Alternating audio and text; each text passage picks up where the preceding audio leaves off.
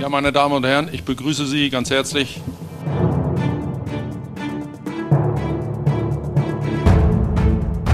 Die Wette auf die Zukunft, ähm, sprichwörtlich, heißt im Grunde, dass wir ähm, im Personaletat immer mit der Prämisse gearbeitet haben und, und auch mutig investiert haben, dass sich der sportliche Erfolg für Europa einstellt.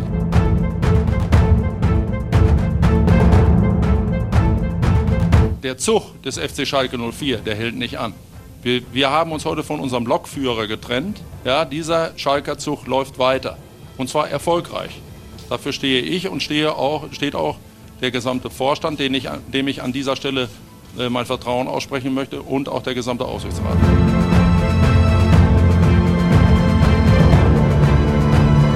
dass wir diesen Weg konsequent zu gehen haben für Schalke, denn Schalke 04 möchte eine erfolgreiche Zukunft und keine Zukunft, die uns nur in der Nostalgie schwelgen lässt.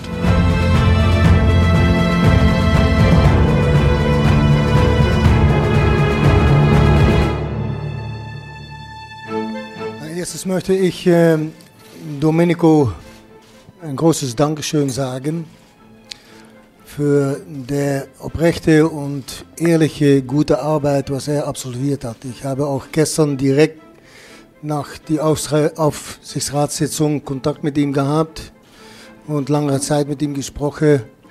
Und äh, ich kann auch sagen, dass die Freundschaft bleibt bestehen zwischen Domenico und mich.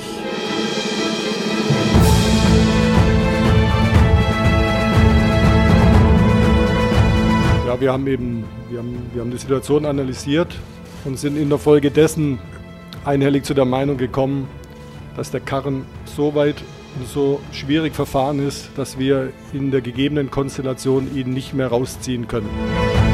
Glück auf und lasst uns über Schalke reden. Das ist der Wunsch von Hörer Philipp, der Fan ist, Podcast hört und schlechte Witze mag. So steht zumindest in seinem Twitter-Profil. Er ist Autor bei Halbfeldflanke und hat gesagt, wir müssen doch unbedingt mal über Schalke sprechen und die aktuelle Situation. Und da habe ich mir zwei wunderbare Gäste eingeladen. Ich sag erstmal herzlich willkommen und Glück auf Tina. Ja, hallo. Die Hörer haben dich schon gehört in der Ausgabe 40, als wir über den Frauenfußball 2019 gesprochen haben. Du bist selbst Spielerin gewesen, aktuell Trainerin, richtig?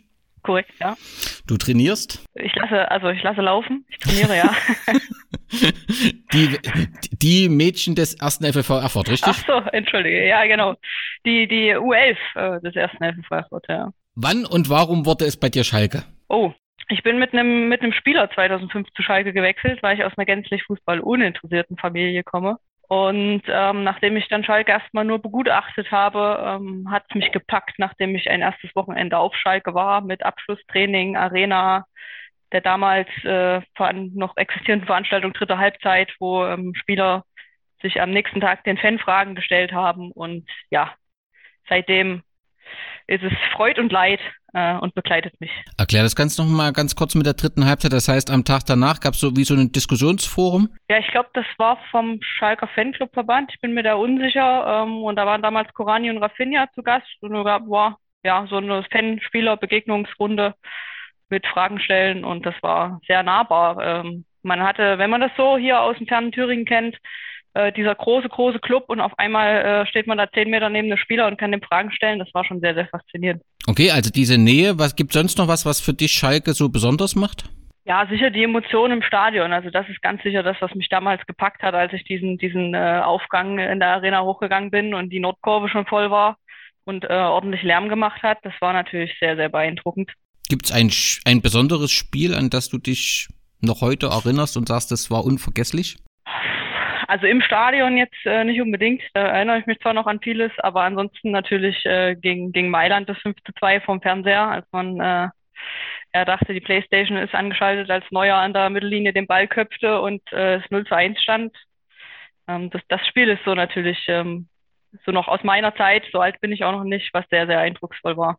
Schön, dass du dabei bist, Tina, und ich freue mich auch sehr, dass ich äh, mit Thorsten einen Fan und Blocker äh, aus dem Umfeld des FC Schalke 04 gewinnen konnte. Glück auf, Thorsten. Hallo, Glück auf und liebe Grüße aus Gelsenkirchen. Du hast ja sehr lange ähm, auf König Block zu, mit Texten zum König Fußball und König Blau ähm, ja die die Blogger-Szene bereichert. Den Blog gibt's nicht mehr, aber unter torstenwieland.com gibt es trotzdem regelmäßig was von dir zu lesen. Ist einfach die neben Beruf, Familie, die Zeit dann einfach knapp? Ja, genau. Also bei mir gab's äh, im Privatleben einiges an Veränderungen in der Zeit und ähm, dann kam damals hier diese diese äh, Datenschutz, Internet-Datenschutzverordnung dazu, wo mein altes Blog äh, nicht gut drauf ausgerichtet war. Ich hätte da viel dran verändern müssen und dann hatte ich es damals halt zugemacht. Das war so ein bisschen mal Effekt, das tut mir im Nachhinein ein bisschen leid, ähm, weil ich es mir halt später irgendwann anders überlegt habe.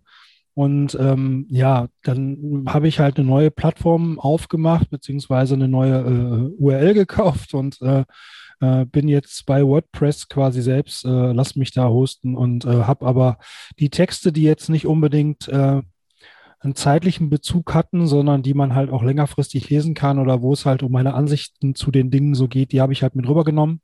Die gibt's also nach weiterhin und äh, ja, und in letzter Zeit ist halt wieder ein bisschen mehr geworden und auch wieder aktueller geworden und jetzt geht's eigentlich da weiter, kann man sagen. Wobei ich jetzt nicht mehr, also früher hatte ich tatsächlich, also in Zeiten vor Twitter hat man ja in einem Blog alles verwurstet, also jeden Gag hat man da zu einem Beitrag gemacht.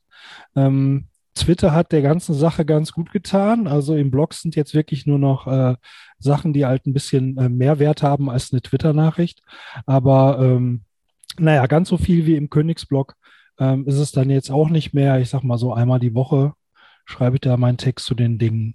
Ja die auf Schalke beziehungsweise in Gelsenkirchen so passieren. Und wer Thorsten auf Twitter folgen äh, will, der findet ihn unter Thorsten Wieland und Tina findet ihr unter Titux S04 und dort könnt ihr regelmäßig rund um Schalke lesen. Ich möchte mit euch anhand eines ja ABC beziehungsweise Alphabets die Situation um Schalke ein wenig analysieren. Was hat dazu geführt, dass Schalke in der Situation ist, wie es heute ist und was passiert im Umfeld? So, ich würde direkt bei dir, Thorsten, anfangen, nämlich mit dem L, dem Land der tausend Feuer. Du bist ja in Gelsenkirchen zu Hause.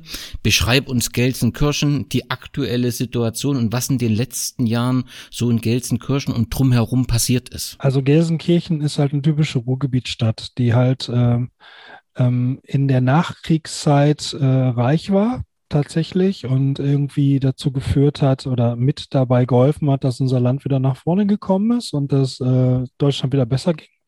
Und ähm, hat aber, äh, als dann, als dann das große äh, Kohlesterben oder Zechensterben anfing, ähm, die, diese, äh, diesen Strukturwandel, von dem da immer viel gesprochen wird, ähm, den kriegt eben manchmal eine Stadt besser hin und eine schlechter hin und Gelsenkirchen ist definitiv eine von denen, die, die schlechter hinbekommen haben.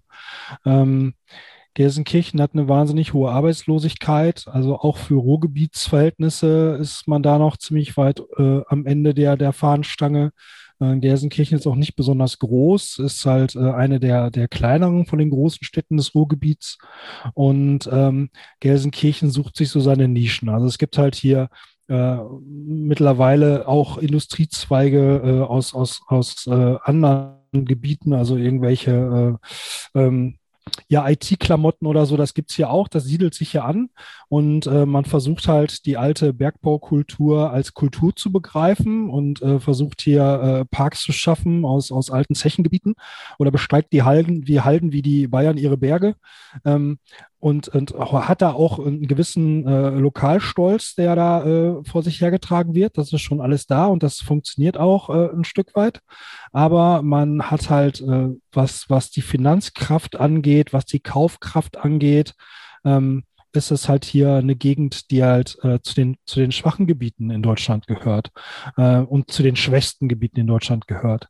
Und ähm, da ist äh, Schalke 04, um wieder zurück zum Thema zu kommen, halt äh, der Top-Faktor. Also wenn man an Gelsenkirchen denkt, denkt man halt an Schalke 04, ja. So, es gibt hier noch Musiktheater, das ist hier auch über die Stadtgrenze hinaus bekannt, aber bis euch wahrscheinlich schon nicht mehr.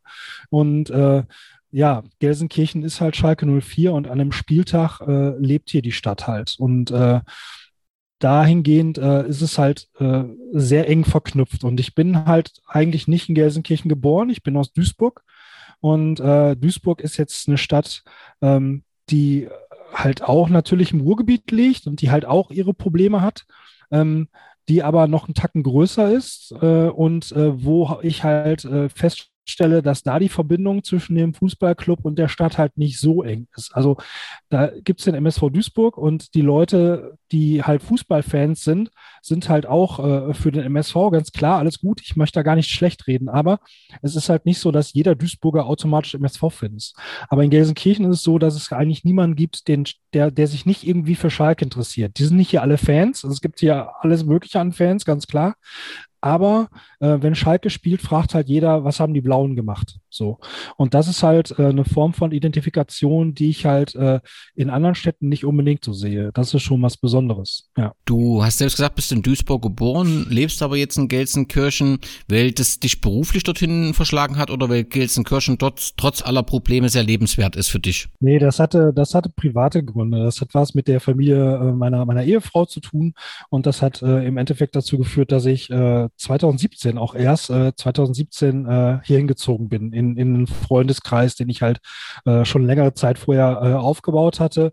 Und das hatte damit aber nichts zu tun. Ich bin vorher immer auch gerne äh, mit dem Zug von, von Duisburg aus äh, zu den Heimspielen gefahren, äh, zu Zeiten, wo ich halt die Dauerkarte auch hatte schon und äh, äh, habe das immer sehr genossen, weil ähm, in diesem Zug ist es halt so, wenn man in Duisburg einsteigt, Duisburg, ich weiß nicht, ob das jetzt jedem so klar ist, aber Duisburg ist halt der ganz westliche Zipfel des Ruhrgebiets und Gelsenkirchen liegt dann halt äh, weiter, deutlich weiter östlich, halt schon in Westfalen.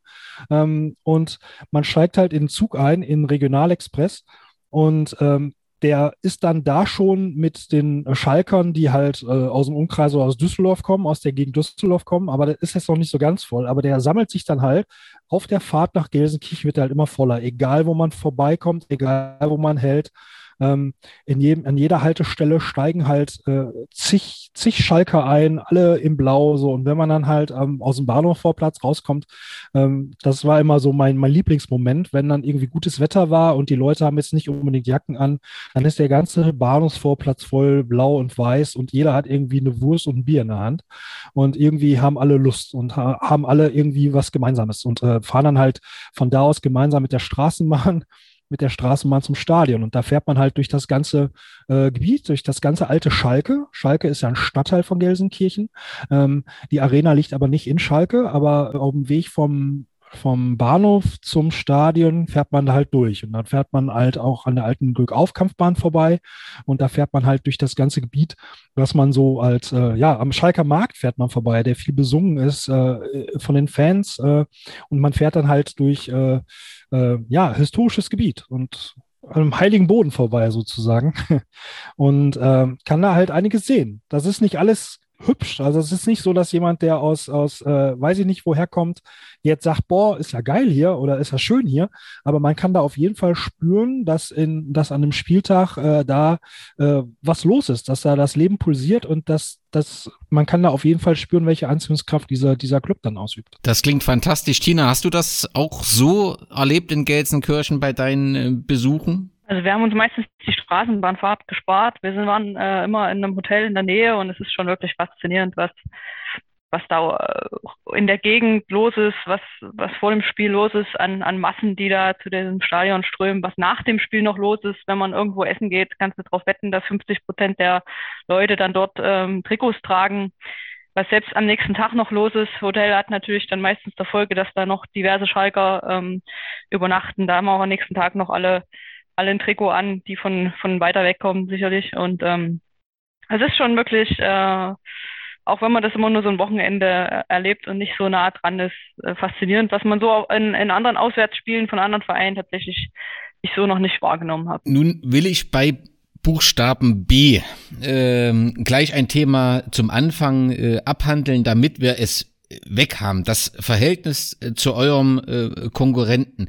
Ich weiß, ihr seid beide äh, sehr jung, aber trotzdem so ganz kurzen Ausflug in die Geschichte. Also wenn ich das alles richtig gelesen habe, war ja äh, Schalke äh, ab den späten 20er Jahren äh, und in den 30er Jahren die Spitzenmannschaft äh, schlechthin, ähm, wurde eben dann teilweise auch ähm, genutzt äh, für politische Interessen, gerade zur Nazi-Zeit. Und 1958 war es dann aber, glaube ich, die letzte, die sechste, siebte, auf jeden Fall die letzte, äh, der letzte Meisterschaftsgewinn. Und zu dieser Zeit verschob sich dann doch so das Kräfteverhältnis kann man das an irgendwas festmachen? Ich weiß, ihr habt das beide persönlich nicht erlebt, aber vielleicht äh, gibt es die Diskussion immer mal, kann man diesen, diesen Umschwung und diesen neuen Konkurrenten, der da aufgetaucht ist im, im, im Ruhrgebiet, kann man das an irgendwas festmachen? Wisst ihr da was, Thorsten? Ja, aber es war ja nicht so. Also es war ja immer, immer wellenartig. Also es war ja auch so, dass äh, Schalke zu der Zeit, wo man äh, dann diese, diese Vizemeisterschaft 2001 hatte, dass da Dortmund jetzt äh, nicht, nicht so weit oben war. Oder das war auch zu Zeiten äh, 2007, wo Schalke mit Mirko Slomka Vizemeister wurde, ähm, wo, wo es Dortmund echt dreckig ging. Das war dann die Zeit, bevor man halt Klopp geholt hat. Und ähm, dieser dauerhafte Aufschwung bei Dortmund kam ja dann erst tatsächlich mit, mit, äh, mit Klopp, also mit dem Moment, wo äh, ähm, da ähm, die, die Insolvenz äh, abgewendet werden konnte und wo man sich dann halt für Jürgen Klopp als Trainer entschieden hat. So, und dann ging ja das äh, los, was Dortmund äh, jetzt zu dem Club gemacht hat, der, der jetzt ist. Also dieser, dieser zweit, zweiterfolgreichste Club hinter, hinter Bayern München. Aber ähm, vorher war es ja so, dass sich das immer wieder mal abgewechselt hat und äh, Schalke dann halt zwar nie mehr Meister geworden ist, das ist so, ja, das ist tatsächlich so, dass 58 das zum letzten Mal geklappt hat, ähm, aber man ja doch immer wieder auch äh, vor Dortmund stand, auf jeden Fall. Okay. Dann unter F, letztes äh, Thema rund um diese Beziehung von Schalke äh, und Dortmund. Ich habe es einfach mal Fahnenklau genannt. Also es passiert ja immer mal was unter den Fanszenen, was dann auch überregional äh, Bedeutung findet. Äh, einmal äh, war es dieses äh, Banner, was äh, von Borussia verschwunden ist. Das andere Mal war es eine BVB-Fahne auf der Schalke Arena. Nun sind das alles Sachen, wo man vielleicht mit ein bisschen Abstand drüber schmunzeln kann. Es gibt aber manchmal auch ähm, Szenen, gerade wenn ich an, an an, Magdeburg und Halle denke, insbesondere das, was mit Hannes passiert ist, ähm, Dinge, ähm, die außerordentlich schwierig sind. Wie ist das Verhältnis der Fanszene? Ist das äh, so eins, dass man eine Rivalität hat, die einfach da ist? Oder gibt es da auch Dinge, die ja abseits des Erträglichen passieren? Also äh, ist das eine, eine gesunde Konkurrenz äh, oder ist das Verhältnis auch recht schwierig?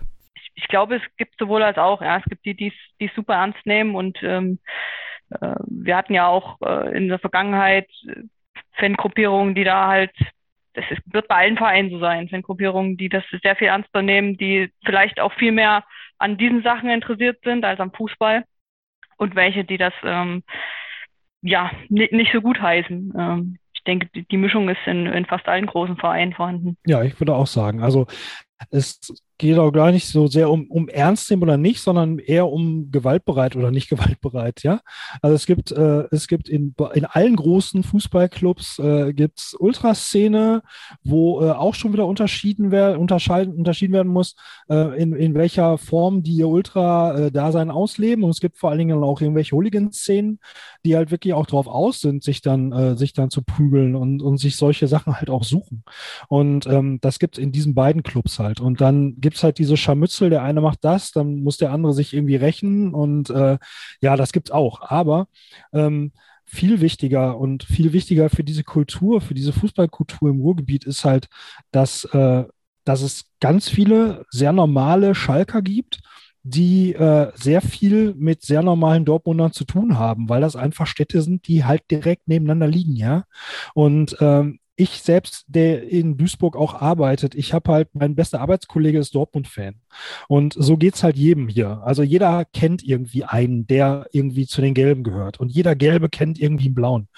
Und das führt halt dazu, dass man, dass man diese Spiele nicht als normal wahrnimmt. Weil man wird halt am nächsten Morgen hier vom, vom Nachbarn aufgezogen, ja. Und äh, man, man ist halt immer präsent. Und das, das ist viel mehr als als ein Fahnenklau und das ist auch viel mehr als die, äh, die sich da gegenseitig auf die Glocke hauen. Also man erlebt hier auch, dass irgendwelche äh, Bremer, die dann mit Essen irgendwelche Fanfreundschaft haben, dass plötzlich irgendwie in Gelsenkirchen am Bahnhof irgendwelche Bremer Hooligans aus dem Zug aussteigen und Leute verprügeln. Ähm, also für so einen Schwachsinn, da muss man ja auch nicht dann unbedingt nah sein. Also es gibt, äh, da gibt es ja noch ganz andere Geschichten. So, ähm, ja, also ich erlebe diese diese äh, diese Rivalität als bereichernd und ich finde, die muss man auch gar nicht Ah, man muss auch nicht immer diese Geschichten rausholen von einem Ehepärchen, wo der eine gelb und der andere blau ist. Das ist, ist auch langweilig, ja. Das ist immer dasselbe und ja, gut, das ist halt eine leichte, eine leichte Story. Also ich finde, da darf auch ruhig Rivalität sein und die dürfen uns auch blöd finden und ich darf auch Dortmund dann scheiße finden, wenn ich das gerne möchte. Ähm, das tut äh, der Sache keinen Abbruch, dass ich einen guten Arbeitskollegen habe, ja, so. Und ähm, der weiß dann auch, wenn, wenn Derby ist, finde ich die Gelben halt scheiße. So, und die uns halt auch. Also, und das ist alles gut so, wie es ist. Und es ist halt schade, dass es nächstes Jahr leider nicht so ist. Ich wollte gerade sagen, es wird tatsächlich auch schade sein. Ne? Also das, das werden auch die Dortmunder so sehen, ähm, dass man kein Derby hat. Das ist ja eine beidseitige Geschichte, ähm, von der beide irgendwie profitieren und Emotionen ausgehen, im Idealfall positive Emotionen, beziehungsweise friedliche Emotionen. Und das ist äh, hoffentlich nur ein Jahr nicht. Wenn wir gerade beim Thema Derby sind, Tina, welches Derby ist das, was dir äh, in Erinnerung bleibt, was unvergessen ist? Natürlich alle, aber gibt es ein, ein besonderes? Da ich äh, der, der äh, vorhin genannte Spieler, mit dem ich zu Schalke gewechselt bin, der Korani war, da gab es mal ein 3 zu 3, wo Korani dieses Seitfall äh, Tor gemacht hat. Äh, das ist zwar für uns unglücklich 3 zu 3 ausgegangen, aber so dieses Derby und dieses Tor äh, habe ich schon noch vor Augen. Thorsten, dein, dein Derby der Derbys? Ja, das ist schwer, da eins herauszuholen. Oft ist es ja so, ich habe immer das Gefühl, dass, äh, dass, dass Derbys ganz oft äh, irgendwie die, die, die, die, die das jeweilige Underdog-Team ganz gut gepunktet hat. Ja, also jetzt, jetzt in dieser Phase, in der Schalke sich im Moment befindet, da ist gar nichts mit Punkten, das ist ganz klar. Aber ähm, jetzt unter Tedesco zum Beispiel, auch in der zweiten Saison, haben wir ja 4-0 gewonnen. Oder dieses 4 zu 4 war natürlich der Knaller, ja.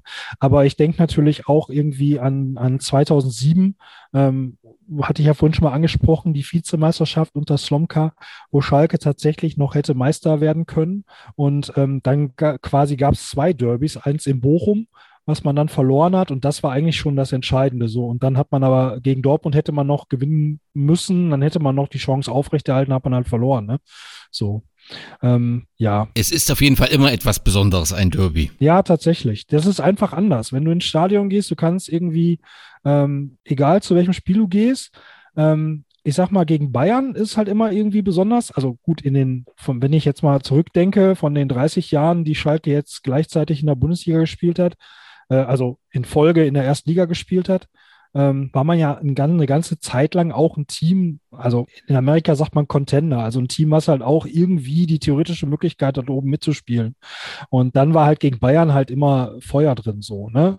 Ähm, aber gegen Dortmund ist es halt immer spannend das ist halt immer noch was Besonderes. Da ist man anders aufgeregt, da ist man irgendwie auch ein bisschen, also ich persönlich bin dann auch aggressiver im Stadion, ähm, was sich dann nur verbal äußert. Ja, also so einer bin ich jetzt auch nicht. Also, aber äh, ich merke schon, dass ich dann, äh, also dass mein Blutdruck da anders ist. Das ist äh, ja schade, dass das jetzt nicht mehr gibt. Ja, wenn es um die Person rund um Schalke geht, da habe ich beim Buchstaben D den Traxler.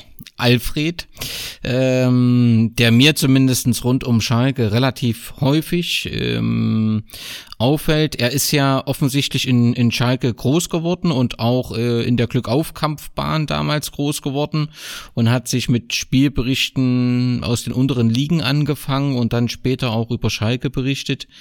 Ähm, ja, später ist er dann eben Chefredakteur oder ist er eine Bild und Chefredakteur der Sportbild geworden und ist natürlich rund um die Berichterstattung oder Nichtberichterstattung um die WM-Vergabe 2006 ähm, das so sorgte für große Aufmerksamkeit, aber auch ähm, wie er letztendlich über das Thema ja, rassistische Äußerung von Clemens Tönnies berichtet hat. Also Fakt ist, mit, mit Alfred Draxler mm, ist jemand im Umfeld von Schalke, der natürlich äh, die Klaviatur der Medien beherrscht und letztendlich auch nutzt. Und mit Traxler ist auch Schalke immer ein Thema in der Bild. Hat er Einfluss auf die Vereinspolitik? Nee, also nicht direkt auf jeden Fall. Also ähm, Alfred Draxler ist jemand, der ähm, ja, genau, der ist halt aus Gelsenkirchen und ähm, der guckt da halt auch in einem anderen Maße hin als vielleicht bei anderen Clubs. Ähm, Alfred Draxler ist jemand, der sich gerne, ähm, der gerne auf Du und Du mit den Großen des Sports ist, ja. So, also wenn, wenn Alfred Draxler über seinen Freund Franz Beckenbauer schreibt, dann weiß man halt schon, ähm, was am Ende für ein Fazit steht, ja. So. Und wenn Alfred Draxler über Clemens Tönnies schreibt, ist es eben genau das Gleiche. Und insofern war er halt, ja, teilweise eine Art Pressesprecher für Clemens Tönnies. Also wenn es irgendwie um Clemens Tönnies ging, konnte man sich sicher darauf verlassen, dass in der nächsten Kolumne von Alfred Draxler irgendwas Positives über Clemens Tönnies steht. Und insofern war es halt ähm, ja, war es halt ein Faktor in Sachen Öffentlichkeit für Clemens Tönnies. So, aber ähm, Clemens Tönnies äh, hat hier so viel Macht auf, auf Schalke und ähm, das alles durch seine durch sein Reichtum und durch sein Tun und äh, dass das halt nur ein Teil davon war. Also ob es jetzt entscheidend war, vermag ich nicht zu sagen. Es war in meiner Sicht halt ein, ein Part von der, von dem Machtapparat, dass er eben halt diese guten Kontakte zu Bild hatte und ähm, ja, das halt auch ausgespielt hat natürlich, wenn es irgendwie darum ging, äh, über, über irgendwelche Konkurrenten äh, Sachen zu erzählen oder sich selbst halt auf jeden Fall besser dastehen zu lassen. Bloß wirklich, äh, ich, Tina, ich weiß nicht, wie du das von der Ferne folgst, bloß wirklich kritische Berichterstattung musste sich ja Clemens Tönnies äh, nie Sorgen machen, weil eben durch die Nähe zur Bild ähm, lief das ja sehr unkritisch ab. Also eigentlich wünscht man das ja sich als äh, Vereinsvorsitzender, äh, dass man sagt, man muss sich gar keiner Kritik stellen, man kann machen, was man will. Also so habe ich zumindest als Außenstehender das Gefühl, ähm, dass äh, man mit Alfred Draxler eine Art Unterstützer immer hatte, weil er eben im Gegensatz zu, wie ich Journalismus verstanden habe, recht unkritisch gegenüber äh, Schalke berichtet hat. Ein Unterstützer halt von Tönnies und halt nicht von, von Schalke 04 und ähm, ja, sowieso äh, einseitige Berichterstattung sollte für Presse natürlich nie äh, das, das Credo sein und ich denke, das, äh, da würde ich aber auch die Bild jetzt nicht unbedingt dazu zählen zu Presse. Ähm, ich glaube, dem Verein hat sehr, sehr oft geschadet, dass da äh, ständig alles in der Bild gelandet ist an, an Vorverhandlungen, an äh, Transfergerüchten, jetzt mal ganz unabhängig auch davon, was Tönnies da, äh, ja, wie Tönnies die Bild genutzt hat, um da seine Interessen durchzusetzen. Und ja, wie du schon sagst, äh, großkritische Berichterstattung in die Richtung hat es nicht gegeben, die sicherlich auch geholfen hätte, wenn das jemand sachlich betrachtet hätte. Wobei äh, Alfred Draxler schreibt ja auch Kommentare. So, also es ist jetzt die Berichterstattung ist ja noch mal ganz was anderes. Also wenn man wenn man dann sieht, wer wer berichtet über die Dinge, die vorfallen auf Schalke, ähm, ist die Bild ja nur ein Teil davon. Und Alfred Draxler hat sich ja in seine in seiner Kolumne da äh, äh, zurückgezogen und da darf er natürlich Meinung schreiben. So, ja, das, das ist ja schon das Prinzip davon. Ähm, aber natürlich äh, hat man immer gemerkt, aber das, das hat man ehrlich gesagt auch bei anderen, bei anderen äh, Medien gemerkt, äh, auch wenn ich äh, viel von den Leuten halte, die äh, bei der Watz arbeiten zum Beispiel, ja, das sind alles äh, äh, integere Leute, aber wenn Clemens Tönnies halt ein großes Interview gibt, dann macht das halt Auflage. Und wenn Clemens Tönnies dann sagt, nee, hör mal, euch gebe ich aber kein großes Interview, dann ist das halt schlecht.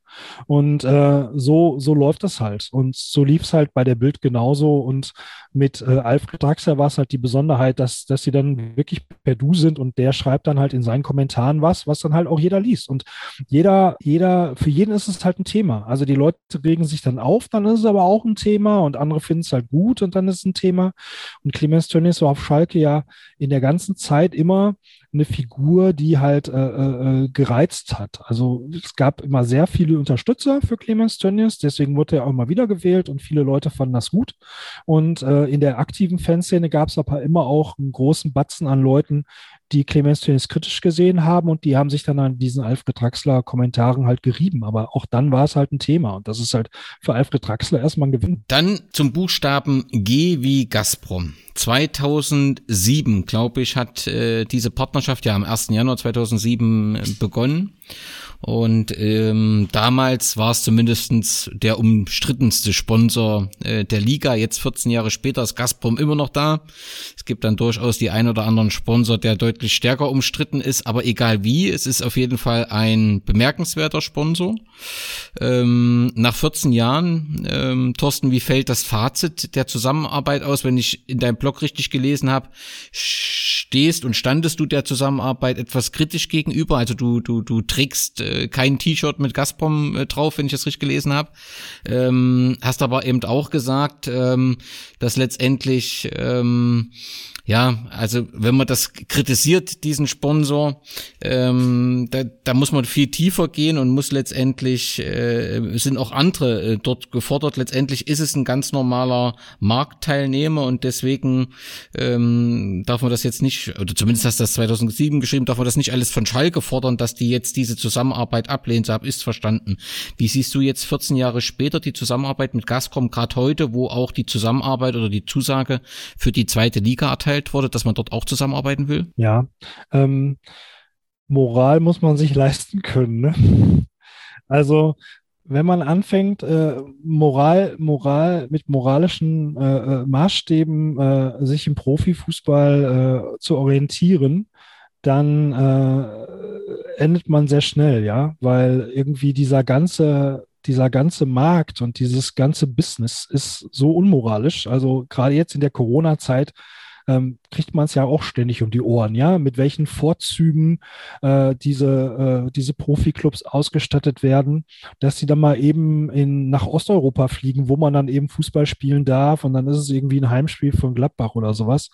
Ähm, das ist ja alles der absolute Knaller, ja. Also da wird einem, da wird einem schlecht, wenn man, wenn man, wenn man drüber nachdenkt, äh, äh wie, wie das von einem moralischen Standpunkt aus zu betrachten wäre, wenn man das gerne möchte. Und da muss man halt tatsächlich irgendwie mit klarkommen. Da muss man, muss man einen Weg für sich finden. Ich fand die, äh, das Gazprom-Sponsoring, ich habe mir immer gewünscht, dass mein Club sowas nicht macht, ja, weil Gazprom halt äh, ein, nicht eben eine normale Firma ist, sondern ein politischer, ein politisches Instrument, eine politische, eine politische Waffe, ähm, um halt äh, Länder irgendwie äh, auch beeinflussen zu können, die abhängig sind vom russischen Gas.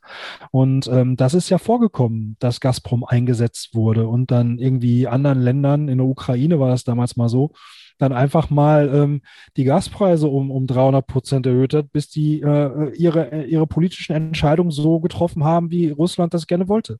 Und ähm, eigentlich, also ich, oder was heißt eigentlich, ich möchte gerne, dass mein Club da nicht für wirbt. Aber dann bin ich halt bei, bei dem Punkt, den ich gerade genannt habe. Also Schalke kann sich diese Moral nicht leisten. Das ist so. Also Schalke hat 240 Millionen Schulden am Arsch. Ähm, die hatten sie, oder Verbindlichkeiten, ähm, die hatten sie tatsächlich auch damals schon am Arsch.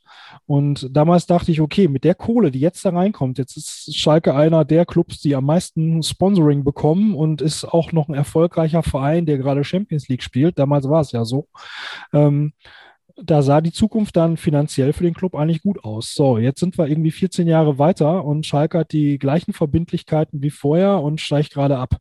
Und äh, kann froh sein, dass Gazprom jetzt äh, dabei bleibt und ähm, so wie heute kolportiert wurde, bis zu 10 Millionen zahlt. Das ist, äh, das ist eine Summe, die äh, bekommt irgendwie die Hälfte der ersten Liga nicht. Ja, also damit wäre Schalke in der ersten Liga weiterhin einer der Clubs, äh, die in der oberen Hälfte des Sponsorings stehen würden.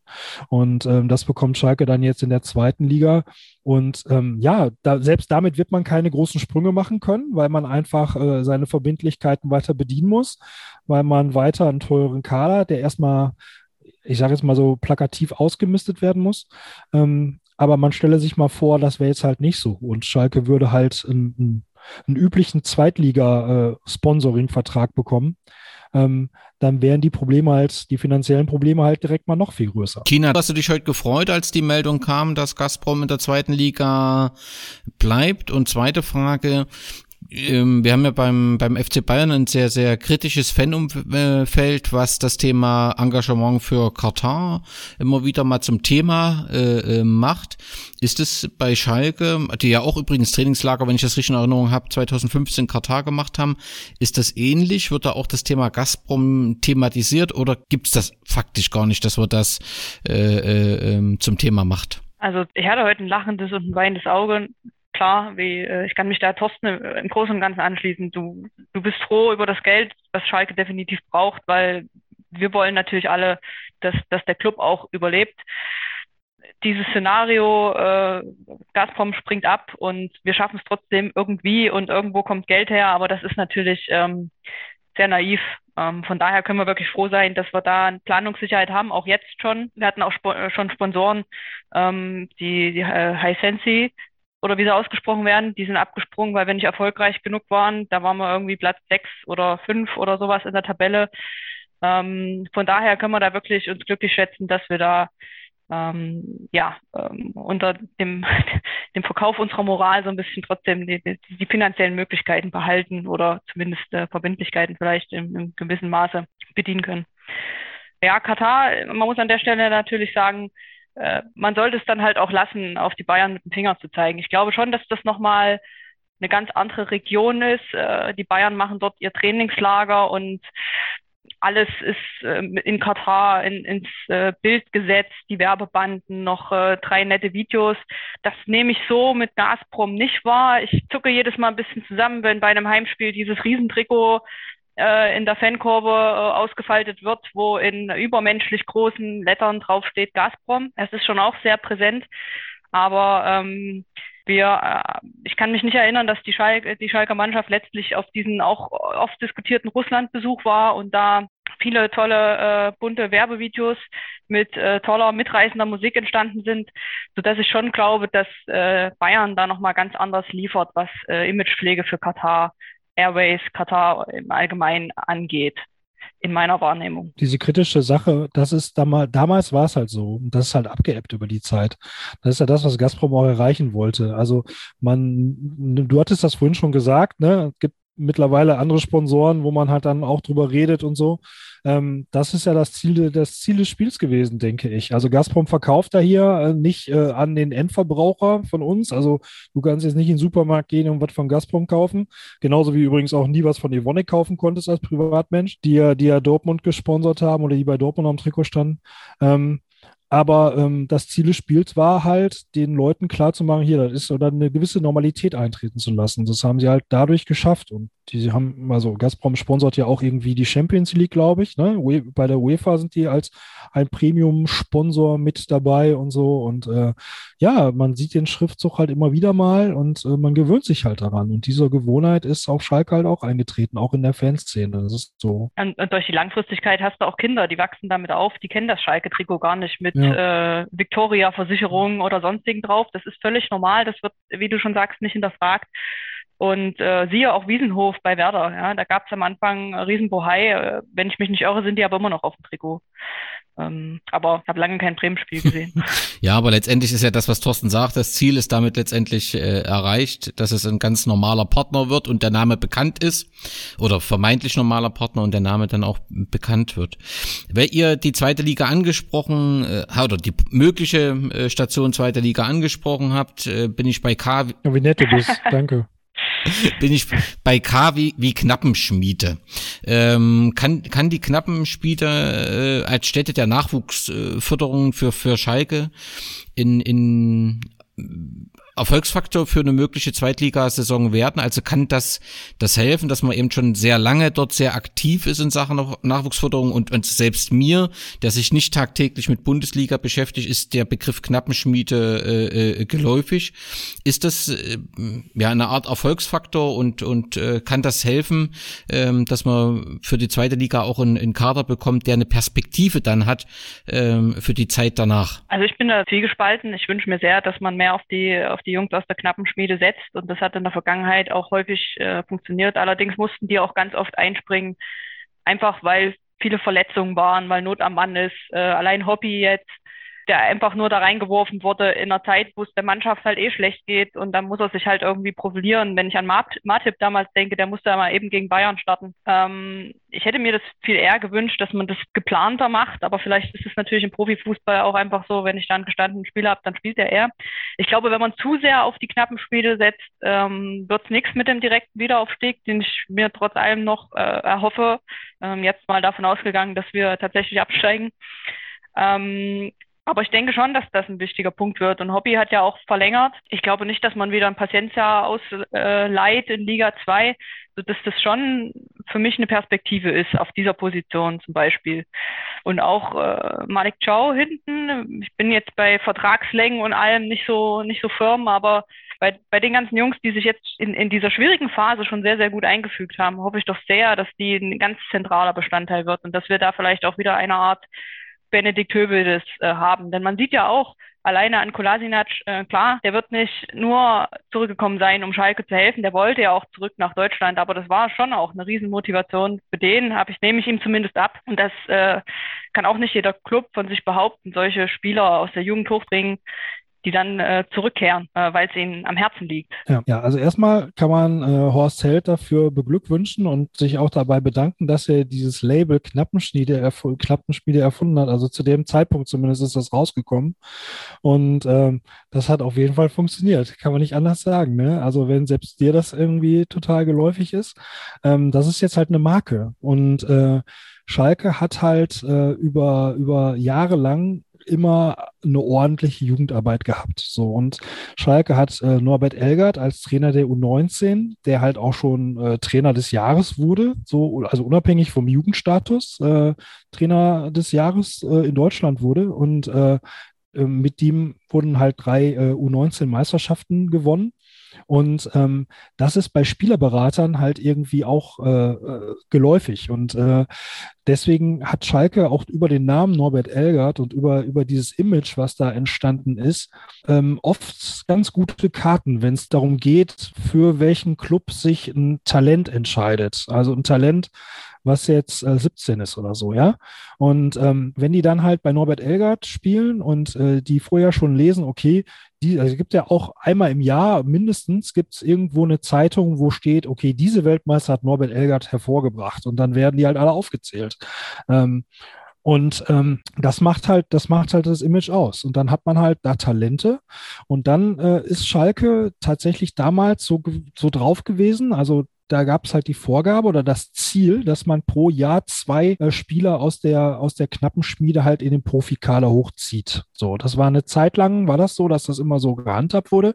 Mittlerweile ist es halt so, wie Tina schon sagte. Also mittlerweile ist es so, dass dass die Spieler halt auch als Notstopfen kommen. Also letzte Saison, wo Schalke dann nach diesem Corona-Break ähm, nur noch verloren hat, war es halt so, ähm, dass, dass eine, eine Mannschaft auf dem Feld stand mit irgendwie acht, acht jungen Leuten. Also dazu muss man auch noch sagen, Jochen Schneider ist halt gekommen und hatte halt auch wenig Geld zur Verfügung und hatte dann halt versucht, über äh, Laien von Talenten aus dem Ausland, also aus Clubs wie Barca, wie Barca zum Beispiel, ähm, ähm, oder halt aus England äh, junge Spieler zu äh, auszuleihen, die dann erstmal nichts kosten, die bei uns ihr Talent einbringen können und dann halt äh, zurückgehen. Also das war so die Idee. Also erstmal mit wenig finanziellen Einsatz trotzdem Talent zu holen. Aber das führte am Ende dazu, dass Schalke eine Mannschaft auf dem Platz hatte, ähm, wo halt äh, von, von den elf Spielern irgendwie sieben oder acht irgendwie kaum Erfahrung im Männerfußball hat. So.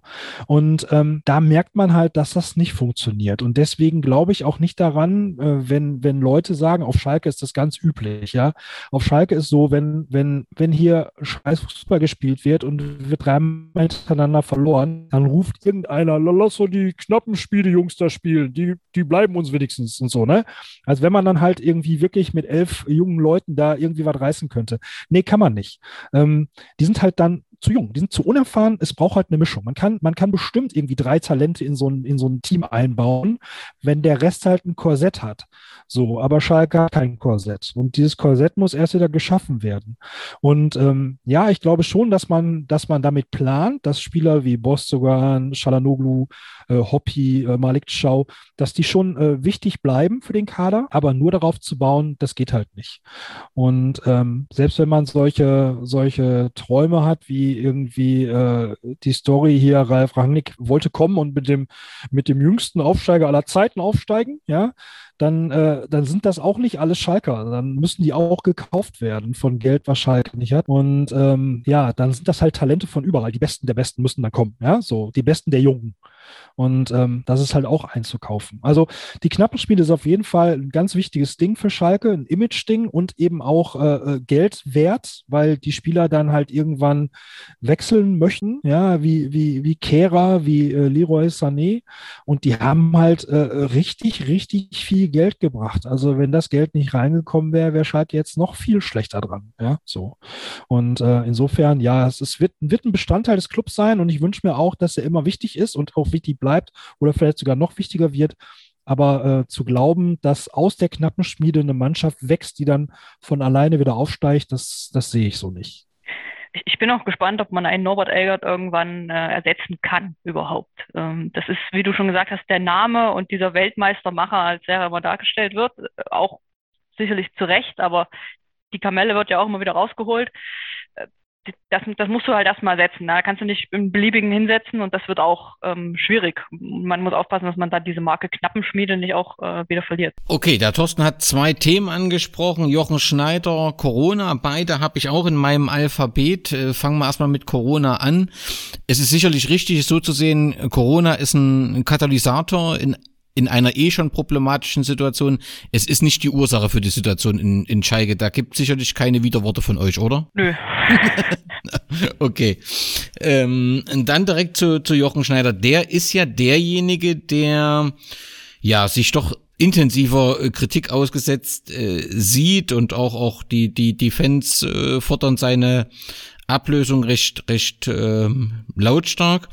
Er hatte im, im März 2019 die Nachfolge von Christian Heidel äh, angetreten und dann äh, Michael Reschke äh, geholt und nach der Freistellung von äh, Domenico Tedesco auch, also mit Typ Stevens gab es dann Interimszeit und dann David Wagner verpflichtet, hat an ihm viel zu lange festgehalten. Ähm, oder zumindest vermeintlich zu lange festgehalten. Und dann die Verpflichtung von Manuel Baum.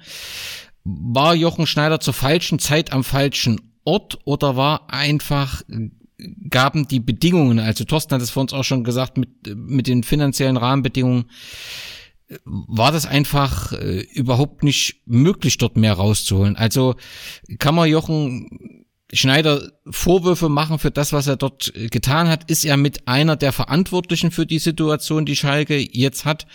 Oder war das kaum noch aufzuhalten? Thorsten, wie siehst du das? Ähm, alles, also alles, alles stimmt. Also sowohl als auch. Das ist äh, ein großes Bild. Also ähm, Jochen Schneider hatte das Problem, dass Christian Heidel vor ihm schon richtig, richtig viel Kohle ausgegeben hat und einen Kader hinterlassen hat, der nicht funktioniert hat und äh, einen, Kader äh, hinterlassen hat, der halt auch viel, äh, viele Kosten hatte. Ähm, und hatte eben, ja, Corona halt als großes Problem, wie du schon sagtest. Also Corona hat die ganze Klamotte dann halt nochmal verschärft.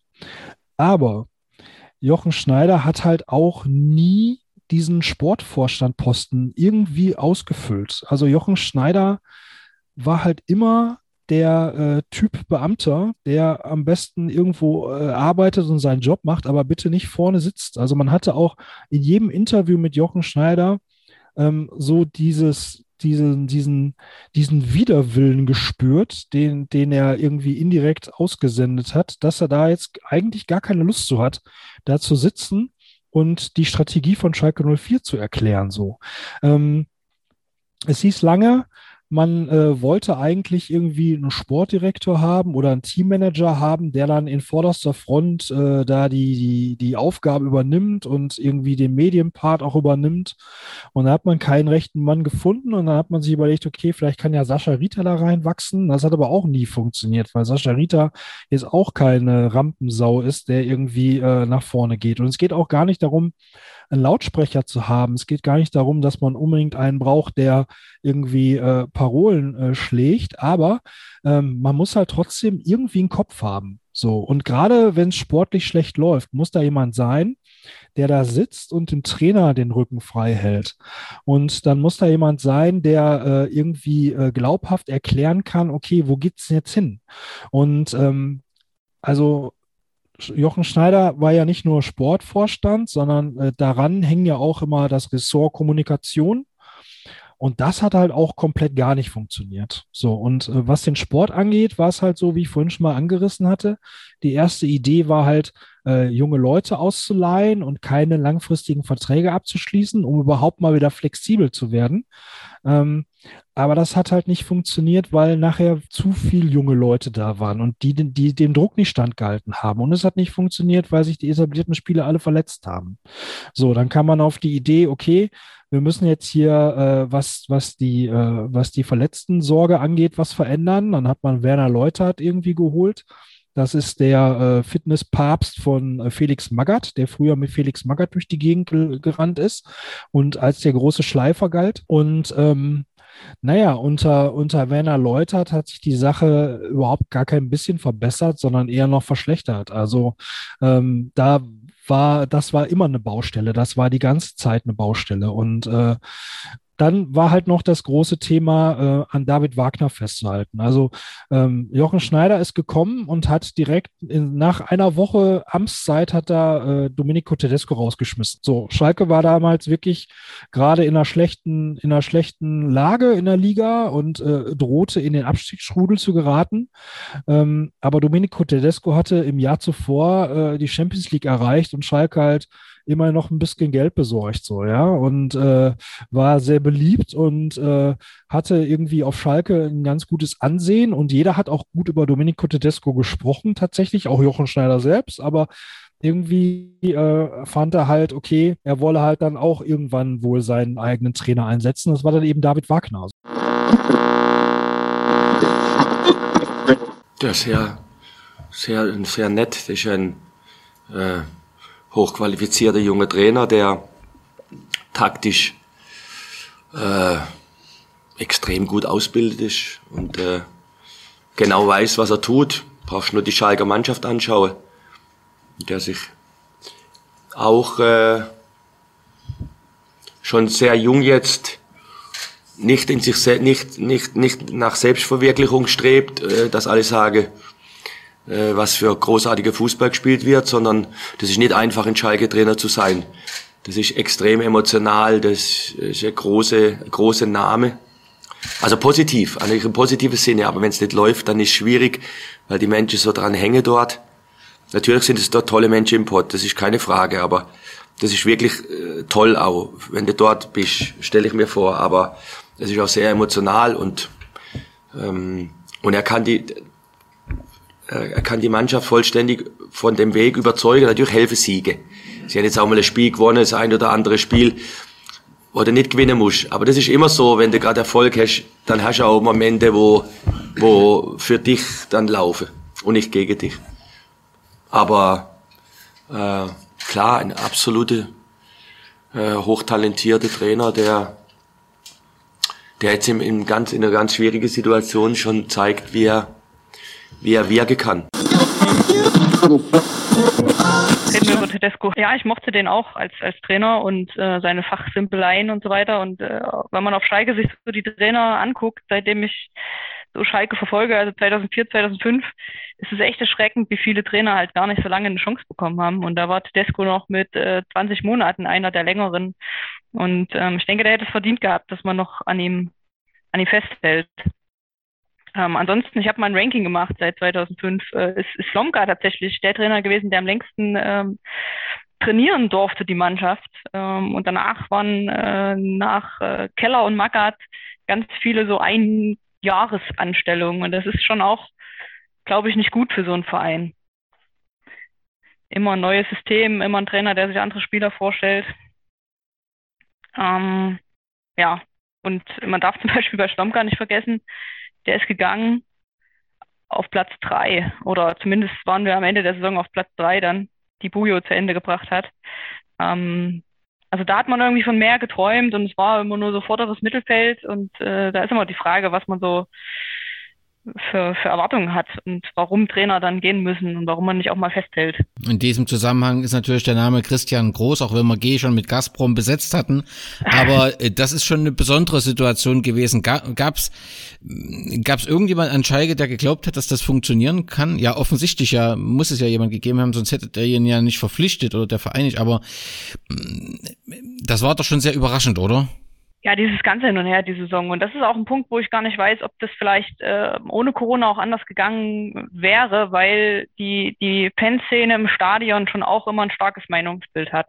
Und ich glaube, hätte man da zum Beispiel deutlich ablesen können, äh, die, die große Fangemeinschaft steht hinter Manuel Baum vielleicht hätte man, man kennt natürlich immer keine Internas und warum das dann am Ende, aber es fühlt sich am Ende an, als ja, so und so viele Spiele nicht gewonnen, wobei das diese Saison ja quasi äh, ein Abo ist.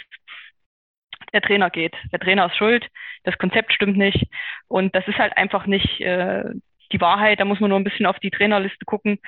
Da zwickt halt woanders. Und ähm, da jetzt ständig Trainer zu wechseln und Trainer zu wechseln und der Groß, der hat mal ich weiß nicht, Stuttgart vom Abstieg gerettet oder so. Ähm, das ist ein wenig Hoffnung für das, was äh, die Aufgabe war.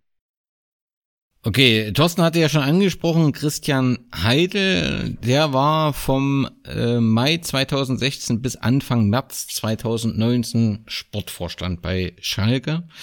Thorsten hatte ihn ja auch äh, vorhin schon angesprochen und er ist ja auch im Fokus der Kritik. Er selbst hat mal gesagt, nach mir wurden viele Spieler gekauft, Trainer gewechselt, Strukturen verändert. Zehn Monate nach meinem Abschied war Schalke Dritter in der Bundesliga und alle waren voller Euphorie. Äh, da kam keine Kritik, alles war prima. Dann erst begann die Talfahrt. Stimmt das so? Also rein sachlich wahrscheinlich schon, aber ähm, Christian Heidel ist ja mit vielen Erwartungen gekommen durch seine Zeit bei Mainz 05 und das muss man ja einfach sagen, die, die eindrucksvolle Arbeit in Mainz 05. Aber irgendwie wollte Schalke und Christian Heidel, zumindestens für mich als Außenstehenden, nicht so richtig zusammen ähm, ähm, passen. Ist das auch hier so, dass man das wirklich zweiseitig betrachten muss, dass auch Christian Heidel äh, finanzielle Schwierigkeiten hatte. Mir ist das nie aufgefallen. Ich habe immer das Gefühl, er gibt eigentlich mit vollen Händen aus und das ja eher die Probleme verschärft hat. Oder anders, wie ist die Person Christian Heidel zu bewerten, Thorsten? Ja, würde ich auch so sehen, dass er mit vollen Händen ausgegeben hat. Ähm, dazu muss man sagen, dafür gibt es halt einen Aufsichtsrat, der ihm sein Budget gibt, ja. So, also ähm, die, die, die ursächliche Schuld dabei liegt halt bei den Kontrolleuren. Also wenn man nachher sagt, okay, Christian Heidel hat zu viel Kohle ausgegeben, dann ist es halt nur bedingt Christian Heils Verschulden, sondern der sagt natürlich klar, wenn ich das darf, dann mache ich das halt. Ne? So. Ähm, was man Christian Heidel aber vorwerfen muss, ist halt, dass die Mannschaft ähm, also dass Christian Heidel Verträge abgeschlossen hat mit, äh, mit Spielergehältern, die einem jetzt halt sowas von auf die Füße fallen, ähm, wo man halt im Nachhinein dann halt herausgefunden hat, was so Spieler wie Bentaleb oder, oder, oder Rudi äh, so verdienen auf Schalke, ähm, dass, dass das Gehälter sind, dass Spieler, dass man Spieler gar nicht mehr loskriegt, ja, weil andere Clubs diese Gehälter nicht übernehmen können oder wollen und ja, nicht können meistens sogar. Und ähm, ja, da wurde halt eine Mannschaft zusammengestellt, äh, die halt äh, äh zeitweise unter Domenico Tedesco die knappen Spiele noch gewonnen hat, aber danach halt äh, knappe Spiele auch irgendwann mal verloren hat und äh, im Endeffekt nicht, nicht besonders gut zusammenpasste. Und äh, Christian Heil hat uns viele tolle Sachen erzählt, äh, dass, dass hier die Büros auf Schalke irgendwie nicht okay seien und dass irgendwie äh, äh das Scouting verbessert werden müsse. Ähm, aber als Christian Heidel weg war, ähm, war von gutem Scouting nichts zu sehen. Und ob die Büros jetzt irgendwie einen Punkt gebracht haben, weiß ich auch nicht. Ne? Also letzten Endes war die Ära Christian Heidel oder die Zeit, eine Ära war es ja gar nicht, ja, die Zeit Christian Heidel sehr enttäuschend tatsächlich. Tina, ich habe das bei das Q mit Qualität besetzt, in dem Sinne, dass ähm, auch ein ZDF-Kommentator gesagt hat, der Mannschaft fehlte äh, Qualität und Christian Heidel äh, hat es nicht geschafft, eben äh, Qualität in die Mannschaft äh, zu bringen ähm, oder zu organisieren. Siehst du das ähnlich, so wie, wie Thorsten, die Person Christian Heidel? Ja, schon, wenn man, wenn man sieht, was auch Hostelt vorher abgeliefert hat, der ja zum Ende hin auch nicht bei allen gern gesehen war, aber wer ist schon bei allen gern gesehen? Da gibt es immer gemischte Meinungen der halt schon aufs Geld geachtet hat und trotzdem was Gutes auf die Beine gestellt hat. Ähm, dann sind es schon Summen, wo einem, wo einem schwindlig wird. Und gerade wenn man dann weiß, dass man diese Knappenschmiede im Rücken hat, muss man sich halt fragen, ob man solche Stars in Anführungsstrichen kaufen muss, ob man dieses Geld ausgeben muss, ob es nicht viel wichtiger ist, dass so ein Spieler Potenzial hat und gut ins, ins Gefüge passt einfach. Ja? Ähm, ich meine, wir haben uns auch so ein paar Diven geholt, mal wieder, die sehr viel Geld verdienen und trotzdem nicht immer funktionieren. Ich meine, es sind alles Menschen, aber es ist auch äh, gefühlt eine wiederkehrende Geschichte auf Schalke. Jetzt so in der kürzeren Zusammen, äh, in der kürzeren Vergangenheit, was die fernere Zug äh, Vergangenheit angeht, kann ich äh, nicht so gut beurteilen. Da habe ich das noch nicht ähm, so verfolgt. Ihr habt jetzt beide den Namen Hostelt äh, ins Gespräch gebracht und ich habe, äh, weil ich für X nichts gefunden habe, den Mr. X gewählt.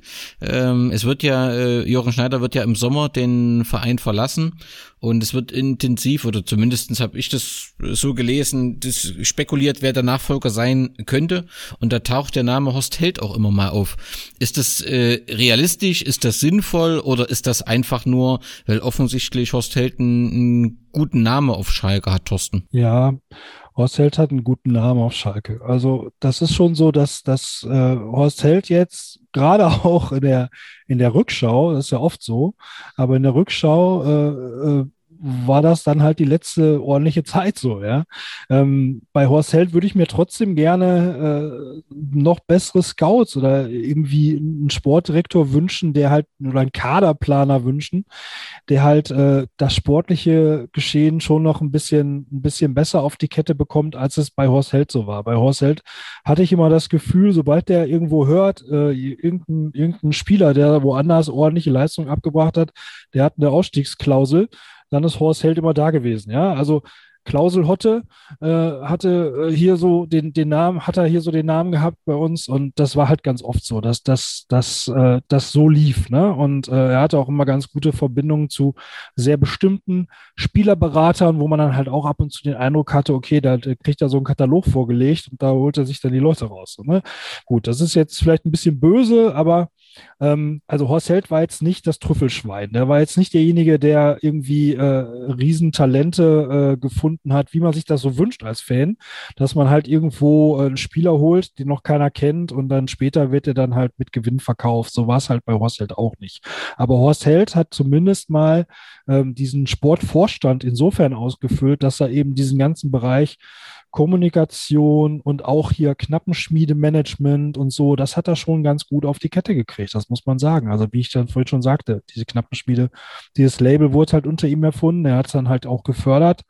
Ähm, da war schon, da war schon einiges Gutes dabei. Und wie Tina gerade sagte, ähm, unter Horst Held ist halt in der, in der ganzen Zeit halt, ist, sind die Kredite halt weiter bezahlt worden. Also da schmolz dieser, diese Verbindlichkeitenberg äh, so peu à peu.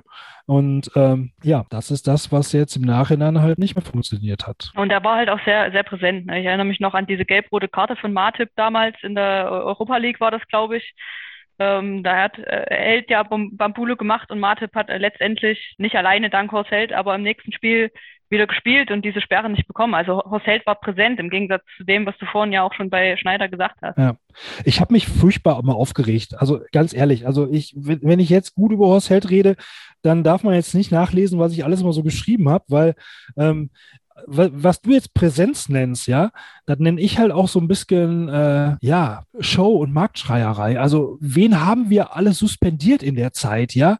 Sidney Sam war dann weg und wieder da.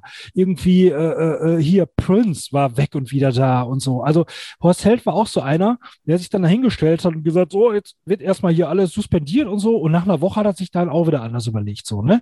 Also, das war immer auch so der Pragmatik geschuldet und so, ne? Aber das war, also, wenn ich es jetzt mal vergleiche, ich möchte es gar nicht ruhig haben. So, und Horst Held war halt präsent, trifft es eigentlich sehr gut, eigentlich. Wenn ich so richtig drüber nachdenke, Horst Held war schon irgendwie schalkig.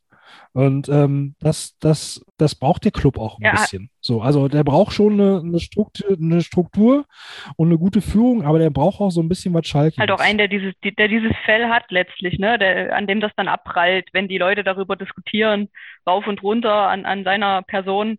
Ähm, das war okay. Es hat halt auch Punkte gesetzt, über die man diskutieren konnte. Dann kann, muss man sich nicht so auf das Spiel konzentrieren. Guter Punkt. Du hast, äh, Thorsten, gerade schalkisch bei Horsten Held gesagt. Was war's? David Wagner war es ja offensichtlich nicht. Woran ist er gescheitert? Ja, David Wagner als Trainer. Ähm, woran ist David Wagner gescheitert? Ich weiß es nicht. Also er hatte wirklich diese Rückrunde voller Verletzungspech. Das war ja wirklich eklatant und da, da gab es auch nichts abzustreiten. Ich meine, viele Fans haben sich dann darüber geärgert, dass er das immer irgendwie anführt als Ausrede, aber es war halt nicht nur eine Ausrede, es war ja wirklich auch so. Aber dann kommst du halt in so einen Mut rein, ja, wo du halt, äh, wo keiner mehr an sich glaubt und da ist halt äh, David Wagner drin zermalmt worden auch. Also ähm, bestimmt auch ein ganz guter Typ so, äh, will ich gar nicht sagen. Also da, da lag es wahrscheinlich nicht am Typ oder so, aber David Wagner war dann halt am Ende ein erfolgloser Trainer und als erfolgloser Trainer wirst du halt irgendwann halt ausgewechselt. Das ist halt nun mal so. Ich war ein bisschen überrascht. David Wagner war Teil der, der Eurofighter, ja. Das hatte ich gar nicht mehr so auf dem Schirm gehabt, dass er da damals mit dabei war. Tina, wie ist deine Sicht auf ihn? Ja, kann ich auch gar nicht so viel sagen. Ähm, ich, ich fand bei, bei Tedesco, wenn da ein schlechtes Spiel war und er hat danach äh, hochtechnisch, fußballtechnisch erklärt, was sein Plan war und dann dachte man, saß man vor dem Bildschirm, hat die Pressekonferenz gesagt, ja, ja, hat er recht, hat er recht, dem vertraue ich. Ähm, das hat mir bei Wagner so ein bisschen auch gefehlt, wobei ich dann auch sagen muss, ich bin dann letzte Rückrunde so ein bisschen in die Phase gekommen, äh, wo ich gesagt habe, okay, ich gucke die Spiele, ich mache danach aus, mehr schaffe ich nicht, weil es einen natürlich auch irgendwie belastet, wenn man damit fiebert. Ähm, aber ja, Verletzungen kriegen wir seit, ich weiß nicht wann, nicht los. Und das war natürlich, ich finde immer, wenn, wenn Serda auf dem Spiel, äh, ähm, Spielfeld steht aktuell, dann sieht man, wie abhängig wir aktuell von ihm sind. Und Serda ist auch einer, der letzte, ah, letzte Rückrunde und ich glaube auch Teile der Hinrunde halt echt verpasst hat. Und wir können den einfach, solche Spieler können wir halt nicht kompensieren. Und das kannst du als Trainer machen, was du willst. Ja, mit dem Thema Verletzten-Serie hast du ja den Buchstaben V gut erfüllt. Ich habe trotzdem bei V noch den äh, Verein als EV. Das scheint mir ja auch ein, ein Thema bei Schalke zu sein, was viel überlagert. Äh, um das mal in Verbindung zu bringen mit der Diskussion, der jüngeren Diskussion um Ralf äh, Rangnick eigentlich, zumindestens als Außensteher, Außenstehender, hatte ich wirklich Schwierigkeiten zu erkennen, was denn gegen Ralf Rangnick äh, spricht, weil ich äh, sagen muss, man kann ja als Schalke in so einer Situation oder wie gesagt, nochmal als Außenstehender, äh, froh sein, wenn tatsächlich Ralf Rangnick überlegt, äh, äh, Schalke äh, sportlich und mit seiner Kompetenz zu unterstützen. Natürlich betrachtet man das aus dem Blick, ähm, dass man Sorge hat, dass hier eine Ausgliederung stattfinden soll und gegebenenfalls in eine Gesellschaftsform, ähm, vor der man Sorge hat, dass eben eine, eine, eine Beteiligung im besten Sinne nicht möglich ist, sondern Beteiligung von Investoren, die man in dieser Form nicht möchte, dass die Einfluss auf den Verein haben, beziehungsweise dann auf diese jeweilige Gesellschaftsform. Das scheint mir doch die Diskussion um Ralf Rangnick auch so ein bisschen überlagert haben, der natürlich durch, durch dieses ähm, System RABA ähm, dafür auch steht und damit eben das wäre der einzige Punkt, der für mich erklärt, warum diese kritischen Stimmen zum Ralf, äh, über Ralf Rangnick gab.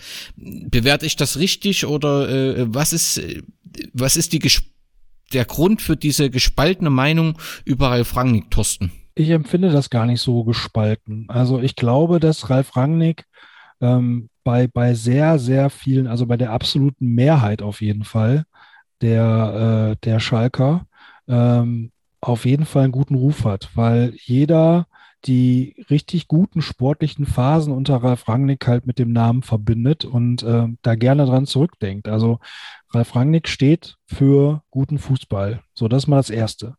Ähm, dass das jetzt alles so nicht geklappt hat und mit dieser Verpflichtung, ja, das liegt halt auch an den ganzen, an dem ganzen Tullus, wenn man sich mal darüber bewusst wird, wie das alles geklappt, also wie das alles äh, jetzt funktionieren sollte hier. Dann kommt plötzlich irgendeine Gruppe, von der erstmal gar keiner weiß, wer es ist. Und dann heißt es, und dann steht in der Zeitung, wenn die Gruppe jetzt was zu sagen hat, die bringen Ralf Rangnick. Also das ist ja schon wieder Schalke hoch zwölf, ja. Also was ist, was, was für eine Geschichte, ja, so. Ähm, und vor allen Dingen ist das, ist das halt gleichzeitig in allen Medien erschienen. Das heißt, das ist eine komplett gesteuerte Nummer gewesen. Also das war ja Absicht, das war ja kein Zufall, dass irgendwie heimlich Journalisten zufällig gleichzeitig was herausgefunden hätten, sondern nee, das war halt gesteuert. So. Und ähm, dass da natürlich der amtierende Aufsichtsrat, die jetzt gerade dabei sind, irgendwelche Kandidaten zu finden, das nicht geil finden, ja, das kann, glaube ich, jeder irgendwie verstehen. Also da selbst, da kann man noch so gegen, gegen die Leute sein, aber das muss eigentlich jeder verstehen können, würde ich sagen. Und ähm, dann gibt es irgendwelche Abstimmungen und nach 20 Minuten ist es bei Bild Online nachzulesen. Und ähm, dann heißt es äh, hier, äh, der äh, Aufsichtsratsvorsitzende Jens Buchter spricht jetzt mit Rangnick und kurz danach steht auch wieder was in der Zeitung. Also nicht in der Zeitung, aber in den Online-Portalen. So. Und als Gag von allem sagt Ralf Rangnick dann angeblich mit der Begründung ab, dass die äh, Sachen halt äh, alle äh, so schnell an die Öffentlichkeit gekommen sind, wäre halt irgendwie ein Grund, äh, warum er sich jetzt letztendlich dagegen entschieden hätte. Das ist halt irgendwie auch so, also witziger geht's eigentlich nicht, ja, weil die ganze Nummer um Ralf Rangnick ist ja über die Öffentlichkeit überhaupt erstmal aufgekommen. So, also ich glaube, dass äh, das Thema Rangnick, das hat halt viel mit außenrum zu tun und viel mit, äh, auch mit Rangnick selbst, ja, der halt immer damit kokettiert hat, dass es gerne nochmal wieder machen würde und so, ja. Der halt immer aber auch, äh, ja, also Großartiges geleistet hat in Clubs, wo es eben keine, äh, kein Ärger mit Fans gibt. So, und Schalke ist halt unberechenbar und man muss sich eben auch darauf einlassen. Und es gibt heute immer noch Fans, die glauben, wenn im Sommer jetzt die Mitgliederversammlung stattfindet und man würde da den Aufsichtsrat, der gerade amtiert, abwählen, äh, und die richtigen Leute da rein, wenn das Ralf Rangnick da noch vorbeikommt und dann äh, irgendwie wird darüber oder wird davon geträumt, dass der dann den Kader übernimmt, der jetzt gerade von jemand anderem zusammengestellt wird. Also nie im Leben, ja. Also Ralf Rangnick hatte jetzt die Möglichkeit zu kommen, ähm, jetzt hier zu entscheiden und jetzt hier irgendwie was zu tun, wo, wo er dann in Zukunft mitarbeiten kann. Da hat er sich aktiv gegen entschieden und ähm, der Rest ist halt äh, das Weinen nach der Ex, die man immer schon geliebt hat, die aber eigentlich so richtig nicht mit einem zusammen sein möchte. Und äh, ja, aber sportlich gesehen gibt's glaube ich, an Ralf Rangnick nichts zu deuteln. Und ich, da hatte ich natürlich auch, also ich habe heimlich auch, was heißt heimlich, ich habe auch gehofft, dass er kommt, ja, weil ähm, das jemand gewesen wäre, hinter dem sich viele Schalke halt vereinen hätt, hätten vereinen können und der halt auch eine gewisse Präsenz gehabt hätte, der halt auch, ähm, ja, wenn er irgendwo sitzt und was sagt, dann glaubt man dem das halt so. Und äh, im Moment ist Schalke da halt äh, ja ein ziemliches Loch so gerade. Also da ist keiner gerade präsent und äh, das fehlt halt. Siehst du ähnlich, Tina? Ich hätte mich auch über Rangnick gefreut. Mich hat ein bisschen schockiert, wie blind auf einmal die, alle diesen Namen gefolgt werden äh, wären. Also nicht alle, aber das war schon sehr Rangnick. Okay, machen wir. Und ähm, klar war der bei uns ein erfolgreicher Trainer und klar hat er in Leipzig was aufgebaut, unter welchen Bedingungen auch immer, aber man kann das eben, dieses Bedingungen auch immer, nicht mit Schalke vergleichen. Und da jetzt davon auszugehen, dass das der große Heilsbringer ist, dem wir blind vertrauen können, auch wenn man diesen Namen und dieser Person gegenüber sehr positiv gestimmt ist, hätte ich mir halt gewünscht, dass das noch hinterfragt wird. Und das war aber sofort ein Machen und alle, die was dagegen sagen, sind überhaupt doof und gehören weg und sind gar keine Schalker. So hatte man zeitweise das Gefühl. Und da gab es die dritte, vierte, fünfte Petition. Und ähm, das können wir halt auch gar nicht gebrauchen. Von daher war das alles ähm, ja, am Ende negativer, als es uns äh, gebracht hat, uns nichts. Es hat uns im Prinzip nur geschadet. Okay, also Ralf Ramming wird auf jeden Fall nicht kommen, zumindestens nach dem heutigen Stand. Nichtsdestotrotz, auch wenn es offensichtlich damit nichts zu tun hat, will ich trotzdem nochmal auf das Thema Ausgliederung ganz kurz, beziehungsweise EV, Tina. Ich habe schon das Gefühl äh, wahrzunehmen, dass das auf jeden Fall auch ein Thema ist, was den Verein so ein bisschen spaltet und und und ähm, auf jeden Fall Potenzial für schlechte Stimmung hat. Nehme ich das falsch vor? Ja, ich glaube schon, dass Schalke so einer dieser Vereine ist, der äh, möglichst lange als EV überleben sollte, auch in diesem Fußballbusiness. Ich denke aber auch, dass gerade jetzt, wenn ähm, glaubhaft äh, dargelegt wird, dass es existenzbedrohend ist, viele ihre Meinung ändern äh, und dann lieber sagen, lieber ein Schalke so als äh, ein Verein, als ein Schalke als EV in Liga sowieso. Die gibt es auch, aber ich denke, dass, dass gerade diese Schieflage nochmal viele Meinungen ändern wird. Und ähm, bei 160.000 Mitgliedern, ähm, ich weiß nicht, was braucht man, zwei Drittel Mehrheit, glaube ich. Nee, drei Viertel sogar. Drei, drei Viertel, okay. ja, wird ein spannendes Thema. Ich glaube aber schon, Schalke braucht die Fans, Schalke braucht die Einmischung der Fans und die Meinung von Fans und ja, schwieriges Thema. Thorsten, schwieriges Thema? Absolut. Und vor allen Dingen ähm, auch ähm, un, un, zu einem unsäglichen Zeitpunkt, wenn man da jetzt mal so drüber nachdenkt, ist Schalke gerade so wenig wert wie in den letzten 30 Jahren halt nicht. Ne? Und ähm, ja, also das ist ein angenehmes Thema. Alexander Jobs hat es halt in der Zeitung äh, hervorgebracht äh, vor einem Jahr ungefähr. Und ähm, eigentlich hätte es früher schon mal auf die Tapete gesollt, um dann halt darüber zu debattieren und um das Ganze irgendwie zu einem Thema zu machen. Ähm, es ist halt schwer, den Leuten jetzt, wenn man gerade sieht, so im Moment hat man das Gefühl, da sind ganz viele, ähm, die gerade nicht, nicht gute Arbeit für Schalke 04 leisten. So, und jetzt hat man als Mitglied eine Mitgliederversammlung und kann zumindest mal noch Leute abwählen. So, wenn man jetzt in dieser, in dieser Stimmung den Leuten sagt, okay, pass auf, ähm, diesen einzigen Hebel, den du hast, hier aktiv was zu verändern, den gib doch bitte mal ab. Ähm, dass dann halt viele von diesen aktiven Mitgliedern, die halt bewusst zur Mitgliederversammlung gehen, zu, um zu wählen, dass die dann sagen, äh, dann habe ich ja gar keine Möglichkeit mehr. Ähm, das ist ja auch irgendwie klar. Ne?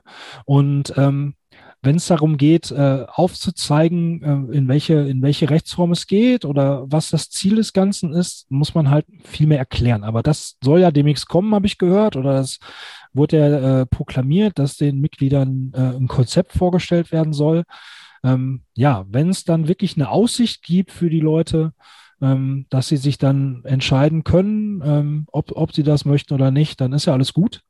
Ähm, ich hoffe, dass es da nicht so miese Sachen gibt wie irgendwie äh, äh, Trikot-Anreize. Äh, also wer jetzt kommt und der dann abstimmt, der kriegt irgendwie ein Trikot oder so. Also das gab es auch bei anderen Richtig. Clubs, habe ich gehört.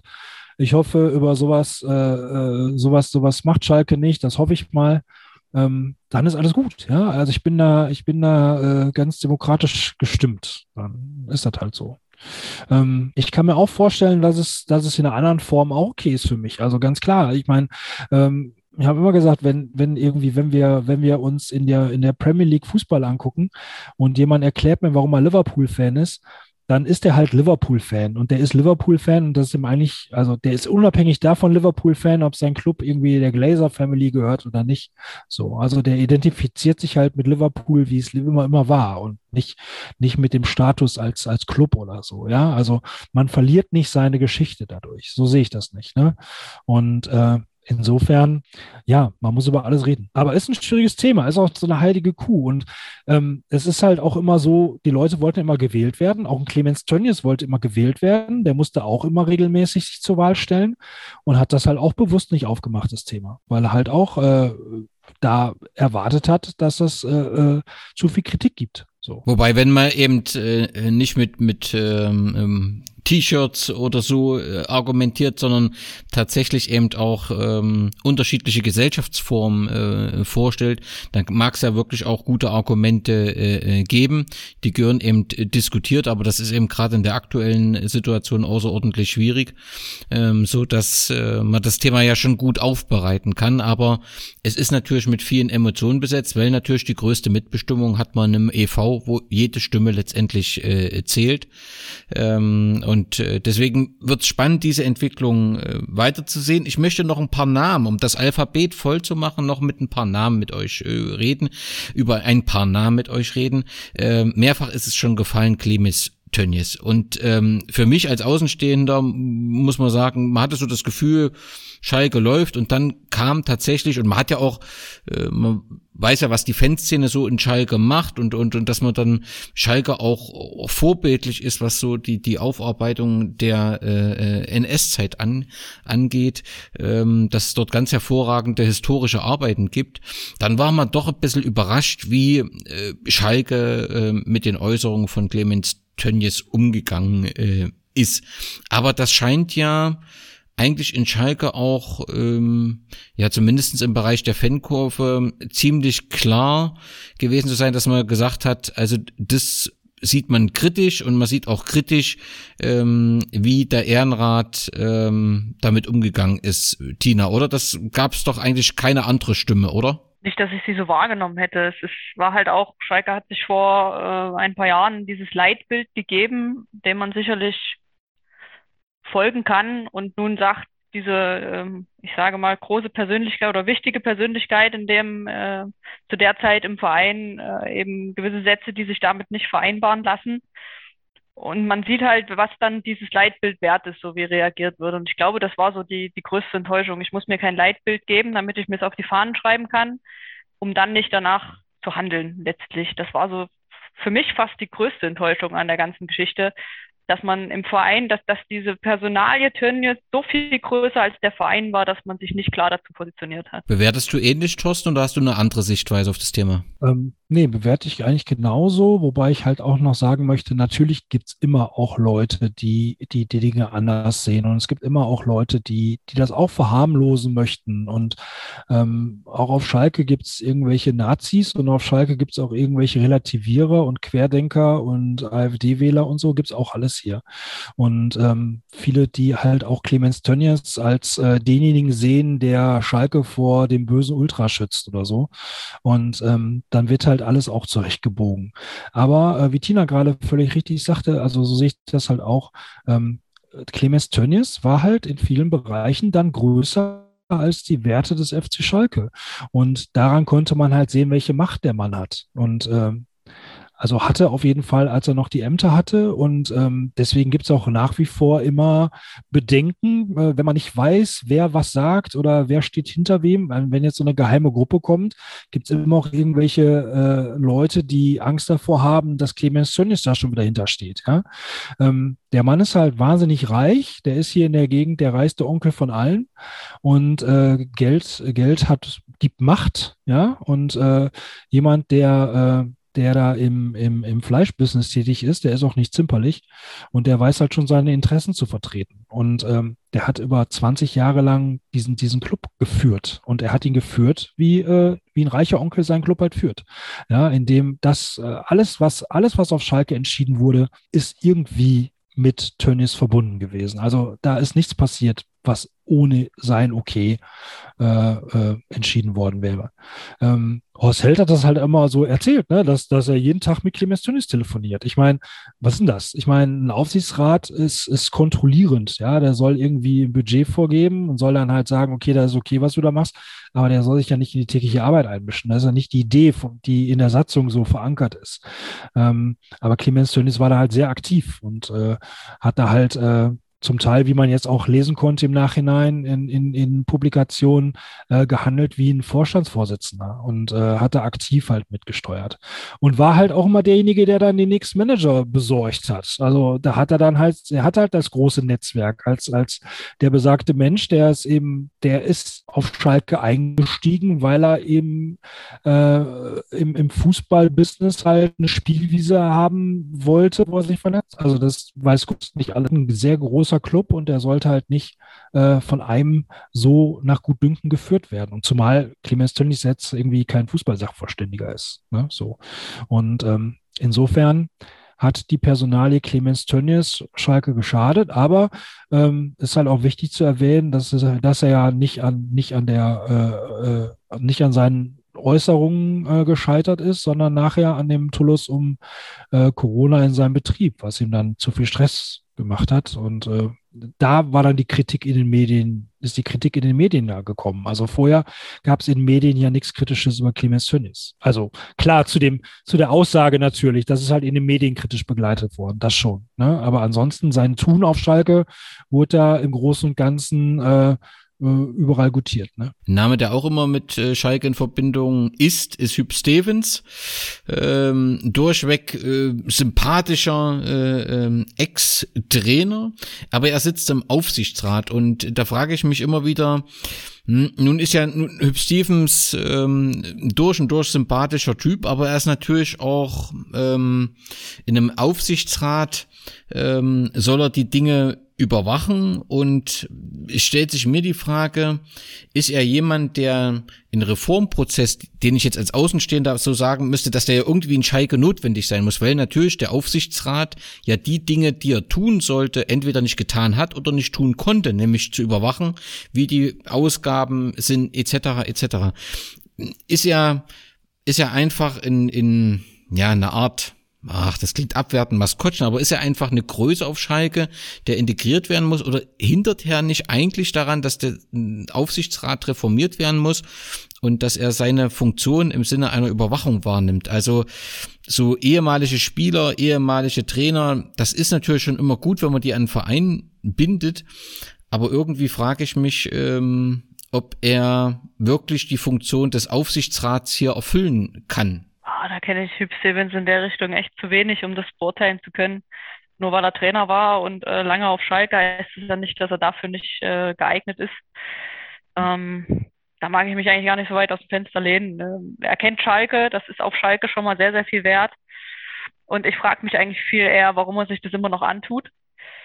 Ähm, ja, Okay, ist also durchweg positiv besetzt. bei mir schon, äh, ja. Naja, hört er jetzt auch auf. Er hört ja jetzt auch auf. Er hat ja gesagt, dass er nicht wieder kandidieren wird. Ne? So aufgrund seines Alters möchte er jetzt nicht mehr weitermachen. Ähm, insofern läuft das jetzt aus zur nächsten Mitgliederversammlung. Aber es ist natürlich umgekehrt auch der Einzige, der halt äh, im Aufsichtsrat sitzt und äh, im Sport-Profi-Business irgendwie vernetzt ist. Ne? Also ansonsten gibt's ja im, im Aufsichtsrat von Schalke 04 äh, niemanden mehr, der irgendwie aus dem Profi-Fußballbereich kommt. Insofern ähm, finde ich, hat das durchaus eine Berechtigung, dass da irgendwie auch jemand sitzt, der, der, der dahingehend ein Netzwerk haben kann. Ne? So. Und, und das letztendlich auch beurteilen kann, das Thema Sport, ne? dass man da jemand hat, der da äh, die Kompetenzen hat. Richtig. Ja. Mhm. Okay, da Ja. sind wir bei den Eurofightern. Ich habe das äh, Y mit Yves Eigenrauch. Wie ist das eigentlich? Ähm, gibt's die aus der Mannschaft ähm, Helden, die in dem Schalker Alltag integriert wurden? Nach meinem Kenntnisstand auf jeden Fall äh, äh, Mike Büskens, ähm, der ähm, ähm, ja in Schalke weiterhin äh, eine große Rolle spielt. Dav- David Wagner hat man schon angesprochen. Und das war's im Wesentlichen. Ne? Olaf Thon spielt, glaube ich, keine Rolle. Also ist mehr so ein Fernsehexperte, aber spielt im Umfeld von von ähm, Schalke keine Rolle. Andreas Müller war noch mal eine Zeit lang Sportdirektor. Gibt sonst noch jemand von den Eurofightern, die in den Schalker Alltag integriert wurden? Andreas Müller, ne? nicht Müller. Also nicht Andi Müller, sondern Andreas Müller. Genau. Ja. Ähm, genau.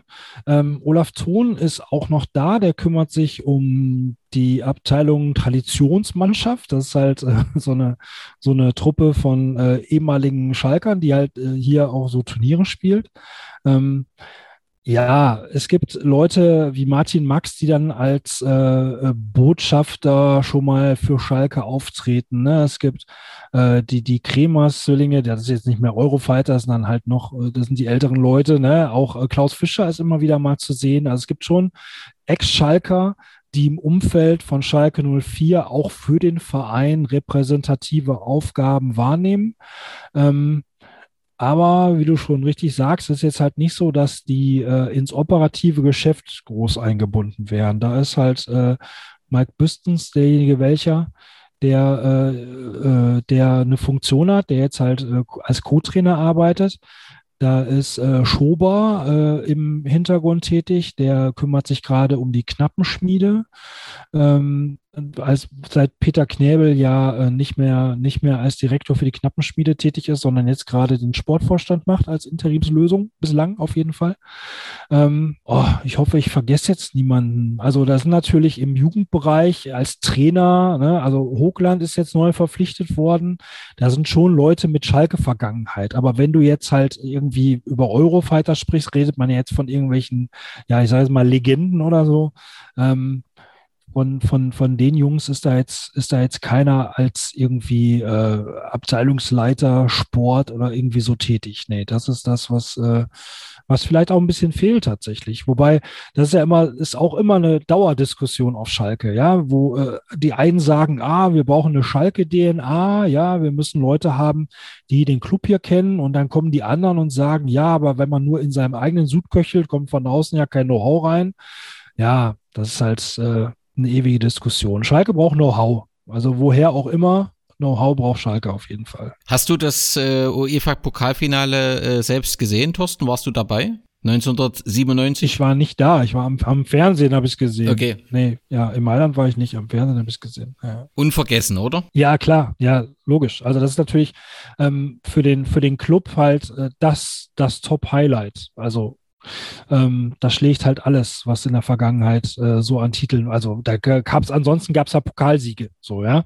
Aber äh, das ist natürlich das Ding. Und äh, ja, da zehrt man halt von, aber das ist jetzt auch nicht äh, ich empfinde das jetzt auch nicht als belastend oder so. Also das ist jetzt nicht äh, irgendwie was, äh, dass Schalke da unter seiner Vergangenheit leidet. Also Schalke hat aktuell Probleme, aber bestimmt nicht irgendwie zu viel Erfolg in der Vergangenheit. Das ist, glaube ich, nicht das Problem, was Schalke gerade hat. Um die Buchstaben des Alphabets zu füllen, muss ich auch zum Ende kommen und kurz über Peter Neurohrer äh, äh, reden.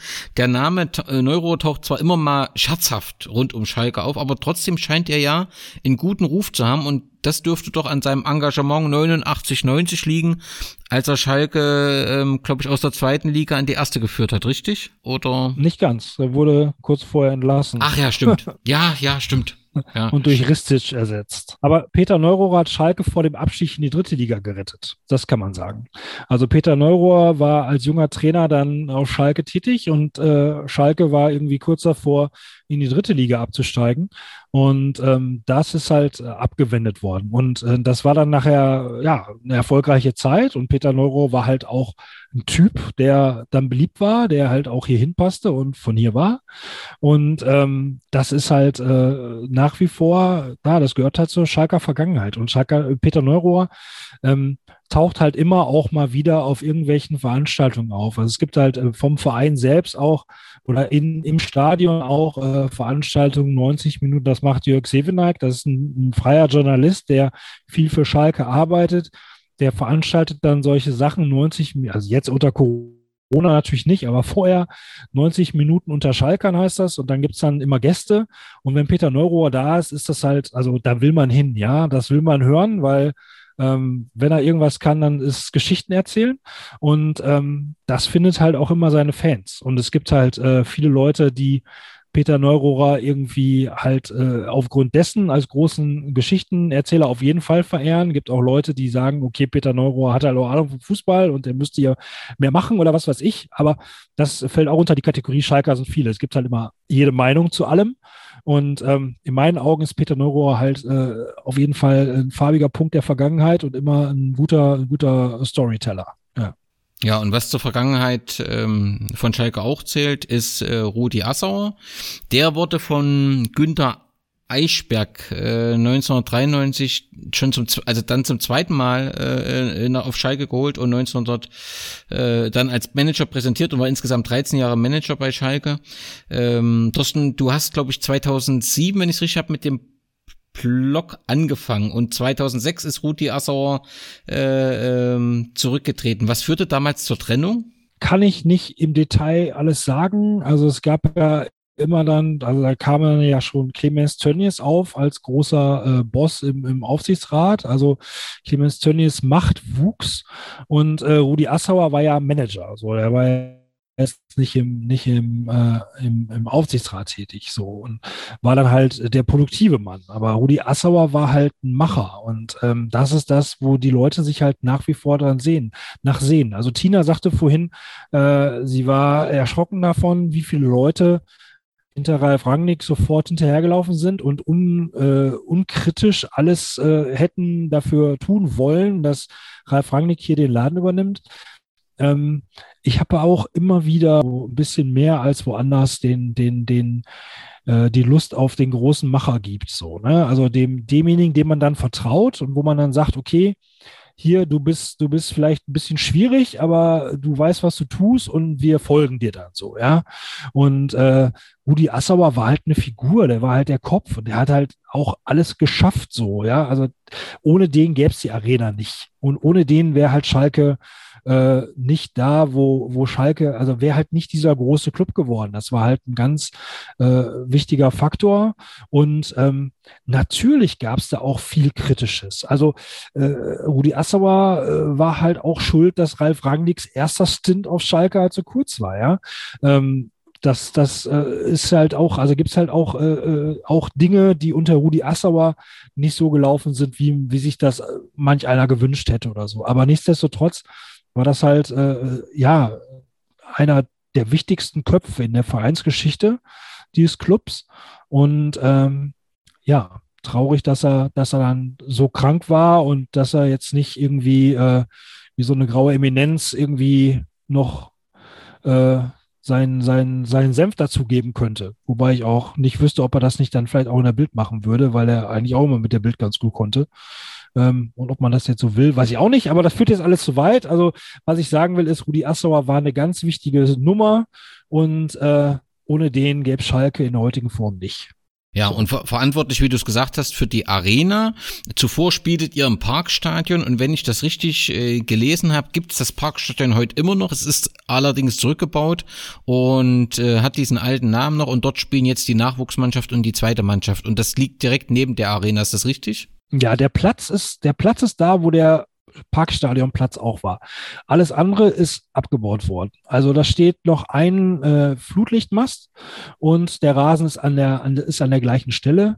Und da ist jetzt eine kleine äh, Tribüne neu gebaut worden, ähm, die jetzt halt Zuschauern Platz bietet, dass da die Jugendspiele äh, stattfinden können. Weil das war so ein Punkt, der in den letzten Jahren vorher halt wirklich nicht gut war. Die U23 hat halt äh, ganz oft den Wanne Eickel spielen müssen. Die U19 hat äh, in, in, in, in Bismarck, glaube ich, gespielt. Äh, oder naja, auf jeden Fall irgendwo im Süden Gelsenkirchens an, an einer Gesamtschule. Ähm, und ähm, ja, das war halt alles ausgelagert. Und jetzt gibt es halt einen Platz auf dem Vereinsgelände und das ist halt wirklich, ja, direkt neben dem Stadion. Ja. Das nennt sich halt Parkstadion, weil es an der gleichen Stelle ist. Aber hat im Prinzip auch mit der alten Parkstadion nicht viel zu tun. Also die Bänke gibt es halt noch, also ein paar Bänke gibt es davon noch. Das ist ganz süß. Man sitzt dann auf der Tribüne auf den Bänken ich finde es eine ganz schöne Metapher, dass man diesen Schatten der Arena tatsächlich regelrecht spürt, wenn man so in ja. der Parkstadionregion steht. Ähm, die thront ja wirklich so ein bisschen darüber. Ähm, ja. Okay, und ist ja irgendwie auch, ähm, zeigt ja für dieses Traditionsbewusstsein, dass man sagt, man will das Parkstadion trotzdem noch erhalten. Also ich fand es zumindest, als ich das gelesen habe, äh, fand ich das eine tolle Idee und das, äh, damit ist im Prinzip die alte Arena nicht komplett weg und durch was Neues ersetzt, sondern äh, es ist noch da und äh, wenn da eben jetzt auch die U23 drin spielt, dann, dann passt das ja, dann hat das ja einen inhaltlichen Zweck und gleichzeitig bewahrt man noch die Tradition. Absolut. Also mir hat sich das sofort erschlossen. Ja, ja. das ist eine schöne Geschichte und ein wichtiger, ein wichtiger Teil für, für, die, für die knappen Spiele tatsächlich, ja. Ich habe unter U die Ultras stehen und da war, also da haben wir ja auch immer Alfred Traxler, der dazu ja eine relativ mm, undifferenzierte Meinung hat. Ich habe immer das Gefühl, an allem, was irgendwie im Stadion mm, nicht läuft, sind die Ultras äh, äh, schuld. Die Ultras äh, Gelsenkirchen sind aber, haben für überregionale Berichterstattung im März 2019 gesorgt, als sie die Kapitänsbinde äh, Stampoli abgenommen haben. Das hat sich dann alles in einem, in einem Interview, dieses äh, äh, Magazin Blauer Brief, da gab es ein Interview, wo das auch nochmal klargestellt äh, wurde, worum es äh, ging und, und, und da hat er im Prinzip auch äh, der Spieler gesagt, dass er letztendlich die Wut und Enttäuschung auch verstehen kann und es gab dann auch nochmal im Mai 2019 ein Geschenk und damit war die Sache irgendwie vom Tisch. Ähm, die Ultras äh, Gelsenkirchen beziehungsweise Nordkurve Gelsenkirchen ähm, ist ist das eine sehr einflussreiche Ultragruppierung, die ähm, im Verein äh, äh, verankert ist. Wie ist das Verhältnis? Also wir haben ja unterschiedliche Situationen in vielen äh, Vereinen. Äh, wenn ich an Hannover denke, da wird bewusst von der Vereinsführung mit dem Finger auf die Ultras gezeigt, weil sie eben eine ganz andere Position haben. Ist das hier harmonischer bei Schalke äh, oder wie muss ich das verstehen? Verhältnis Verein Ultras auf Schalke vorstellen? Nee, also es ist nicht so, ähm, dass der Verein äh, gegen die Ultras arbeiten würde. Ähm, äh, UGE ist, ist ein aktiver Teil von dem Ganzen hier. Also Schalke ist, ist groß und bunt und viel und äh, UGE ist ein wichtiger Teil davon, ganz klar. Und äh, Schalke möchte auch, dass, äh, dass im Stadion eine gute Stimmung herrscht und äh, lässt äh, den, den Ultras da ihren Raum so und ähm, ist aber natürlich immer auch in dieser Position, dass man zusehen muss, dass man nicht in den Ruf gerät, irgendwie, äh, irgendwie Fans generell zu viel Macht zu geben, ja, so. Also das ist natürlich auch immer, immer so ein, so ein fanpolitisch heikles Thema, aber man kommt schon klar miteinander. So. Und äh, das ist äh, nicht so, dass, dass man da äh, arg gegeneinander ist. Das ist natürlich gibt es auch unter, unter Zuschauern, unter anderen Fans dann welche, die, äh, die das doof finden, wenn, wenn Ultras sich irgendwie das Recht rausnehmen, irgendwelche äh, Aktionen zu machen und ihre Stimme zu erheben und äh, Banner zu machen um irgendwelche politischen Themen und so. Das finden nicht alle gut. Ähm, aber viele in der Kurve finden es halt doch gut, glaube ich. Und äh, UGE ist schon so eine Art äh, ja, Klassensprecher auch. Ne? Also wenn man, wenn man darüber spricht, was denken denn so die Fans, dann muss man halt auch mal nach diesen Bannern schauen, was da drauf steht und so. Und das spiegelt äh, zu, zu, zu einem großen Part halt wirklich auch die Meinung der Fans, wenn man das dann so doch irgendwie zusammenfassen möchte, dann schon wieder. Siehst du ähnlich, Tina? Ja, kann ich mich anschließen. Ich finde halt schade, dass der Begriff Ultras direkt so negativ konnotiert ist bei vielen. Und du bringst auch als erstes die, die Geschichte mit Stambuli an, die Ultras machen halt auch, auch viel Gutes und auch gerade auf Schalke viel Gutes und so eine, wenn man jetzt mal den ganz einfachsten Fakt nimmt, so eine Choreo, da feiert die Presse immer, Mensch, oh, halbes Stadion und ich erinnere mich super gerne an die Choreo, wo das, das Parkstadion in der Kurve ähm, quasi nachgebildet wurde und das, das bringt auch viel sehr, sehr positive und kreative Kultur. Klar, es ist auch Politik und klar sind es auch äh, mal negative Geschichten, solange die im Großen und Ganzen friedlich bleiben, diese Stambuli-Geschichte, das ist halt auch viel, viel Emotion ähm, dabei gewesen. Ähm, das ist ein bisschen schade, dass die Ultras das immer erstmal mit diesen Negativen in Verbindung gebracht werden. Also es war halt die Geschichte, die halt überregional einfach präsent war, ja, über die äh, berichtet ist und äh, mir dann eben auch sofort, auch wenn ich eben nicht tagtäglich äh, nach Gelsenkirchen schaue, sofort präsent äh, war. Aber natürlich hast du äh, äh, ähm, recht. Ähm, aber offensichtlich ist ja zumindest so, dass in, auf Schalke, dass man eine Gesprächsebene miteinander hat. Das ist ja nicht in jedem äh, Verein äh, selbstverständlich.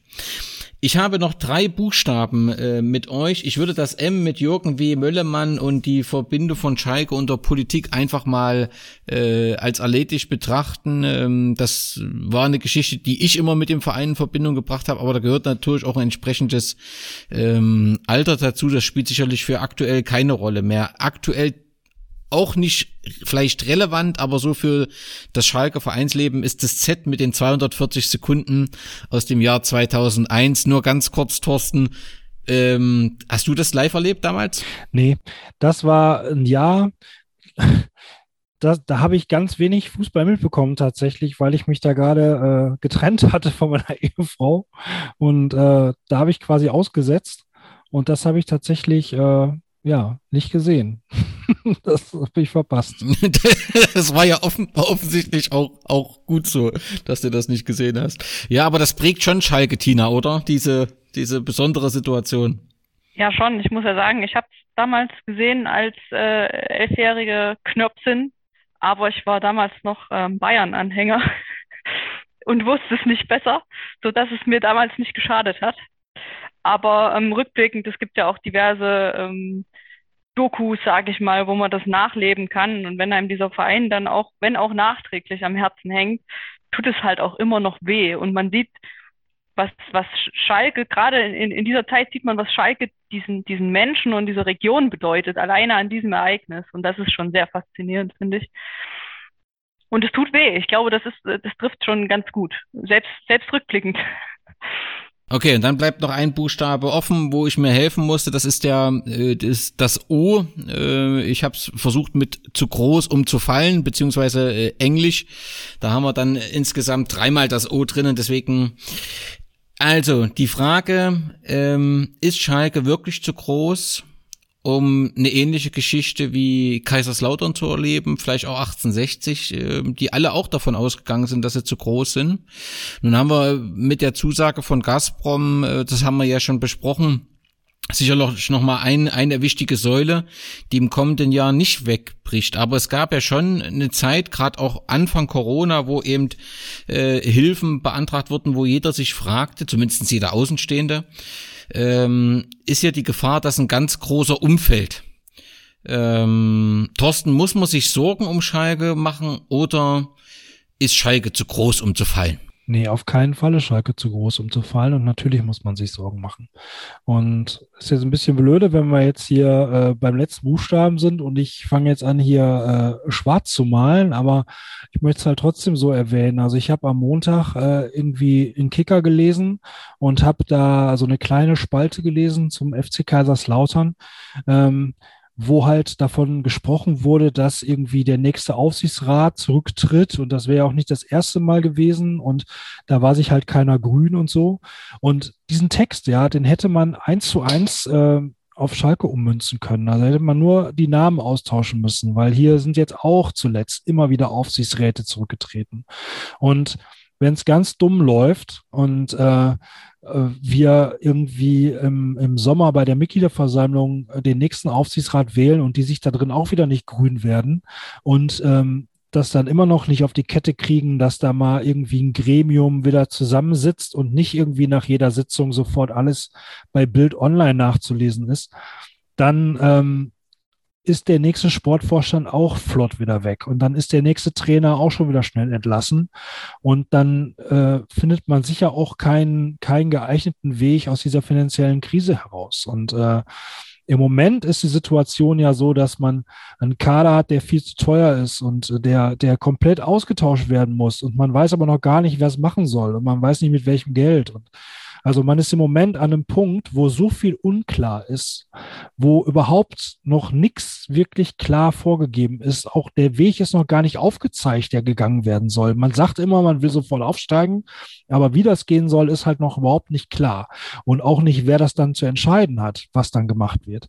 Und äh, ja, die Gefahr besteht auf jeden Fall. Also ähm, sowohl sportlich als auch in dem ganzen, in dem ganzen äh, Club-politischen oder in den ganzen, ich sage jetzt mal, äh, in der ganzen Struktur, wie der, wie der Club äh, weiter, weiter vorangehen möchte, besteht die Gefahr, dass es alles in die Hose geht. Auf jeden Fall.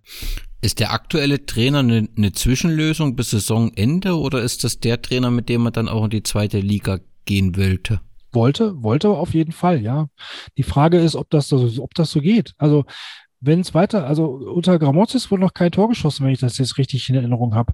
Ähm, wenn es weiter, wenn es weiter so läuft und der verliert alle Spiele, ja, und immer gibt es drei oder vier Stück, und dann äh, will man irgendwie frohen Mutes mit dem nächsten Mannschaft in die neue Saison starten. Ich weiß nicht, ob das gehen kann. Also natürlich ist es nicht Gramozze schuld, dass man an diesen Punkt gekommen ist jetzt, ne?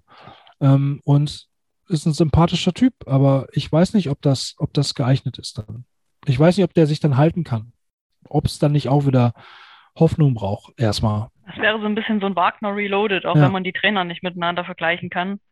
Man hält dran fest, aber du hast dann halt nicht mehr viel Puffer, was du, was du nutzen kannst ich denke auch, es wird spannend, was äh, im Sommer, mit welchem Team wir in die nächste Saison gehen. Und damit meine ich nicht das Team auf dem Platz.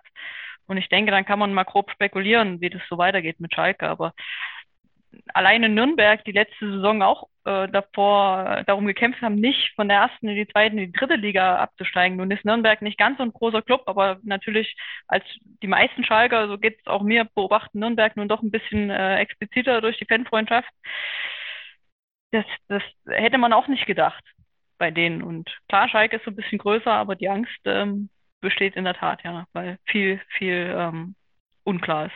Dann nochmal andersrum gefragt, Tina, was müsste denn äh, bis zum Sommer oder spätestens im Sommer passieren, dass du zuversichtlicher wärst? Also ich, ein klares Team neben dem Platz, das habe ich verstanden. Ja, klare Zuständigkeiten, was noch? Ja, auch ein Konzept. Also jemand, der mir erklärt, wie er jetzt Schalke aufstellen will. Ich habe so in der Vergangenheit immer so das Gefühl gehabt, äh, die, einer, einer wie Tönnies oder die Verantwortlichen haben gesagt, ja, die Fans erwarten zu viel, deswegen kaufen wir viel ein. Und dann wurde gekauft für 40, 50 Millionen Transfersummen alleine und dann denkt man sich als Fan natürlich schon, ja, wenn da 40, 50 Millionen Transfers äh, investieren, dann möchte ich aber auch was sehen. Also das war so ein bisschen so ein Kreislauf.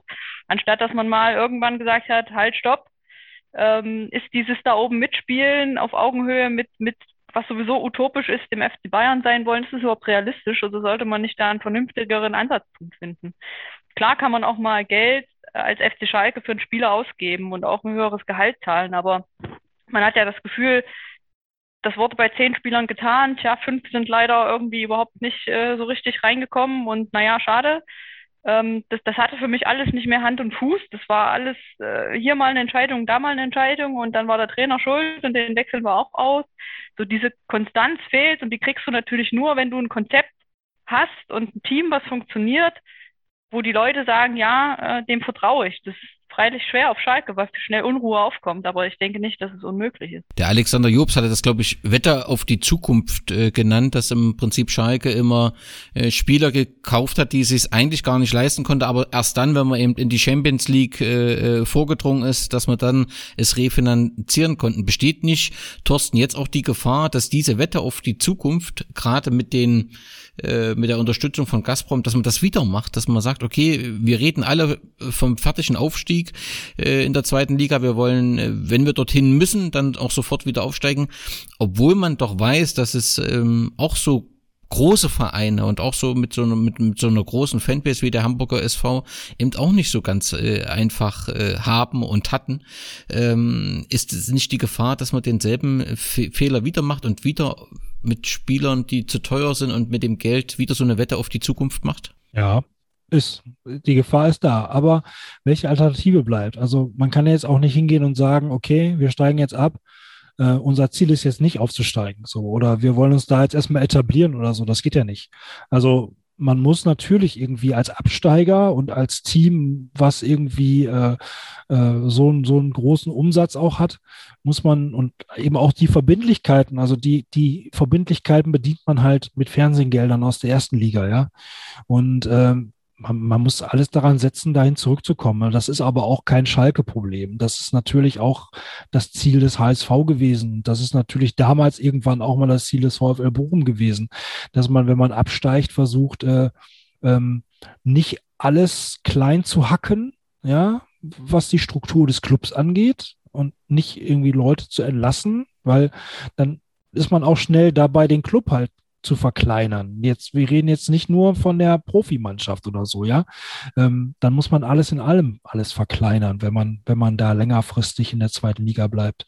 Ähm, das ist immer das Gleiche. Bei Auf- und Abstiegen ist immer die Entscheidung. Also bei jedem Aufsteiger, der aufsteigt, jeder Club, der jetzt irgendwie in der zweiten Liga aufsteigt, überlegt sich, okay, baue ich mir eine Mannschaft auf vom Budget her, die in die erste Liga passt, oder habe ich Angst davor, dass ich wieder absteige und die sind mir dann zu teuer, ja, und umgekehrt halt auch. Also Schalke muss es versuchen, aufzusteigen, aber ich hoffe natürlich inständig, dass da auch Modellrechnungen stattfinden, ähm, die Möglichkeiten aufzeigen oder die zumindest schon mal vorab schauen, was getan werden muss, wenn es halt nicht klappt. Also ich sehe das nicht, dass es so unbedingt sofort funktioniert. Ich würde eher damit rechnen, dass Schalke das nicht schafft, ähm, weil einfach so wahnsinnig viele Baustellen noch offen sind und noch so viel äh, im Gange ist und noch nichts klar ist. Ähm, deswegen sehe ich das eher pessimistisch. Aber ich sehe ein, dass das Ziel das einfach sein muss. Ein guter Faktor könnte natürlich sein, mal angenommen, man schlüge sich in Liga 2 gut, dass die Stimmung zumindest gut ist. Das äh, täte Schalke ja tatsächlich auch mal wieder gut sodass die Baustellen zu beenden eventuell ein Tick einfacher wird. Aber ich äh, denke auch, dass ein direkter Wiederaufstieg eine ganz schöne äh, Aufgabe wäre ja, oder ist. Liebe Tina, lieber Thorsten, herzlichen Dank, dass ihr uns in Einblick ähm, in diesen großen Traditionsverein FC Schalke 04 gegeben habt und dass ihr trotz einer schwierigen Situation oder einer historisch schwierigen Situation euch die Zeit genommen habt, äh, mit mir über euren Verein zu reden. Ich habe große Hoffnung, ähm, dass die aktuelle Situation alle zum Nachdenken bringt und das ist, glaube ich, notwendig, gerade strukturell, ähm, dass man einen funktionierenden Aufsichtsrat, der genau das tut, was seine Aufgabe ist, auch findet, um die Strukturen zu optimieren, damit Schalke wieder dort ist, wo es hingehört, nämlich äh, an die Spitze des äh, deutschen Fußballs. Ich hoffe, das gelingt, aber das wird ein weiter Weg. Umso wichtiger ist, dass es äh, Schalke auf seine Fans äh, zählen kann, diese unterstützen und auf euch beide kann Schalke auf jeden Fall zählen. Herzlichen Dank ähm, auch für die Zeit, die ihr euch genommen habt, trotz des stressigen Tages und Glück auf! Danke, Glück auf. Gegen Ende dann auch ein bisschen die Kraft gefehlt. Wir hatten gewichs, ge, sorry, gewisse Wechsel. Entschuldigung. Was, was habt ihr? Gewisse was macht Wechsel- ihr in der Kabine? Mund ein bisschen trocken. Wir hatten gewisse Wechsel. Bin ein anerkannter Fußballleihe. Ich kann das, Fuß, das Spiel verstehen, ja. Ich gucke mir die Aufstellung an. Aber ich halte äh, mich total aus Dingen heraus, wo ich keine Ahnung von habe. Und solange ich nicht besser bin wie der Trainer, hört man von mir nichts.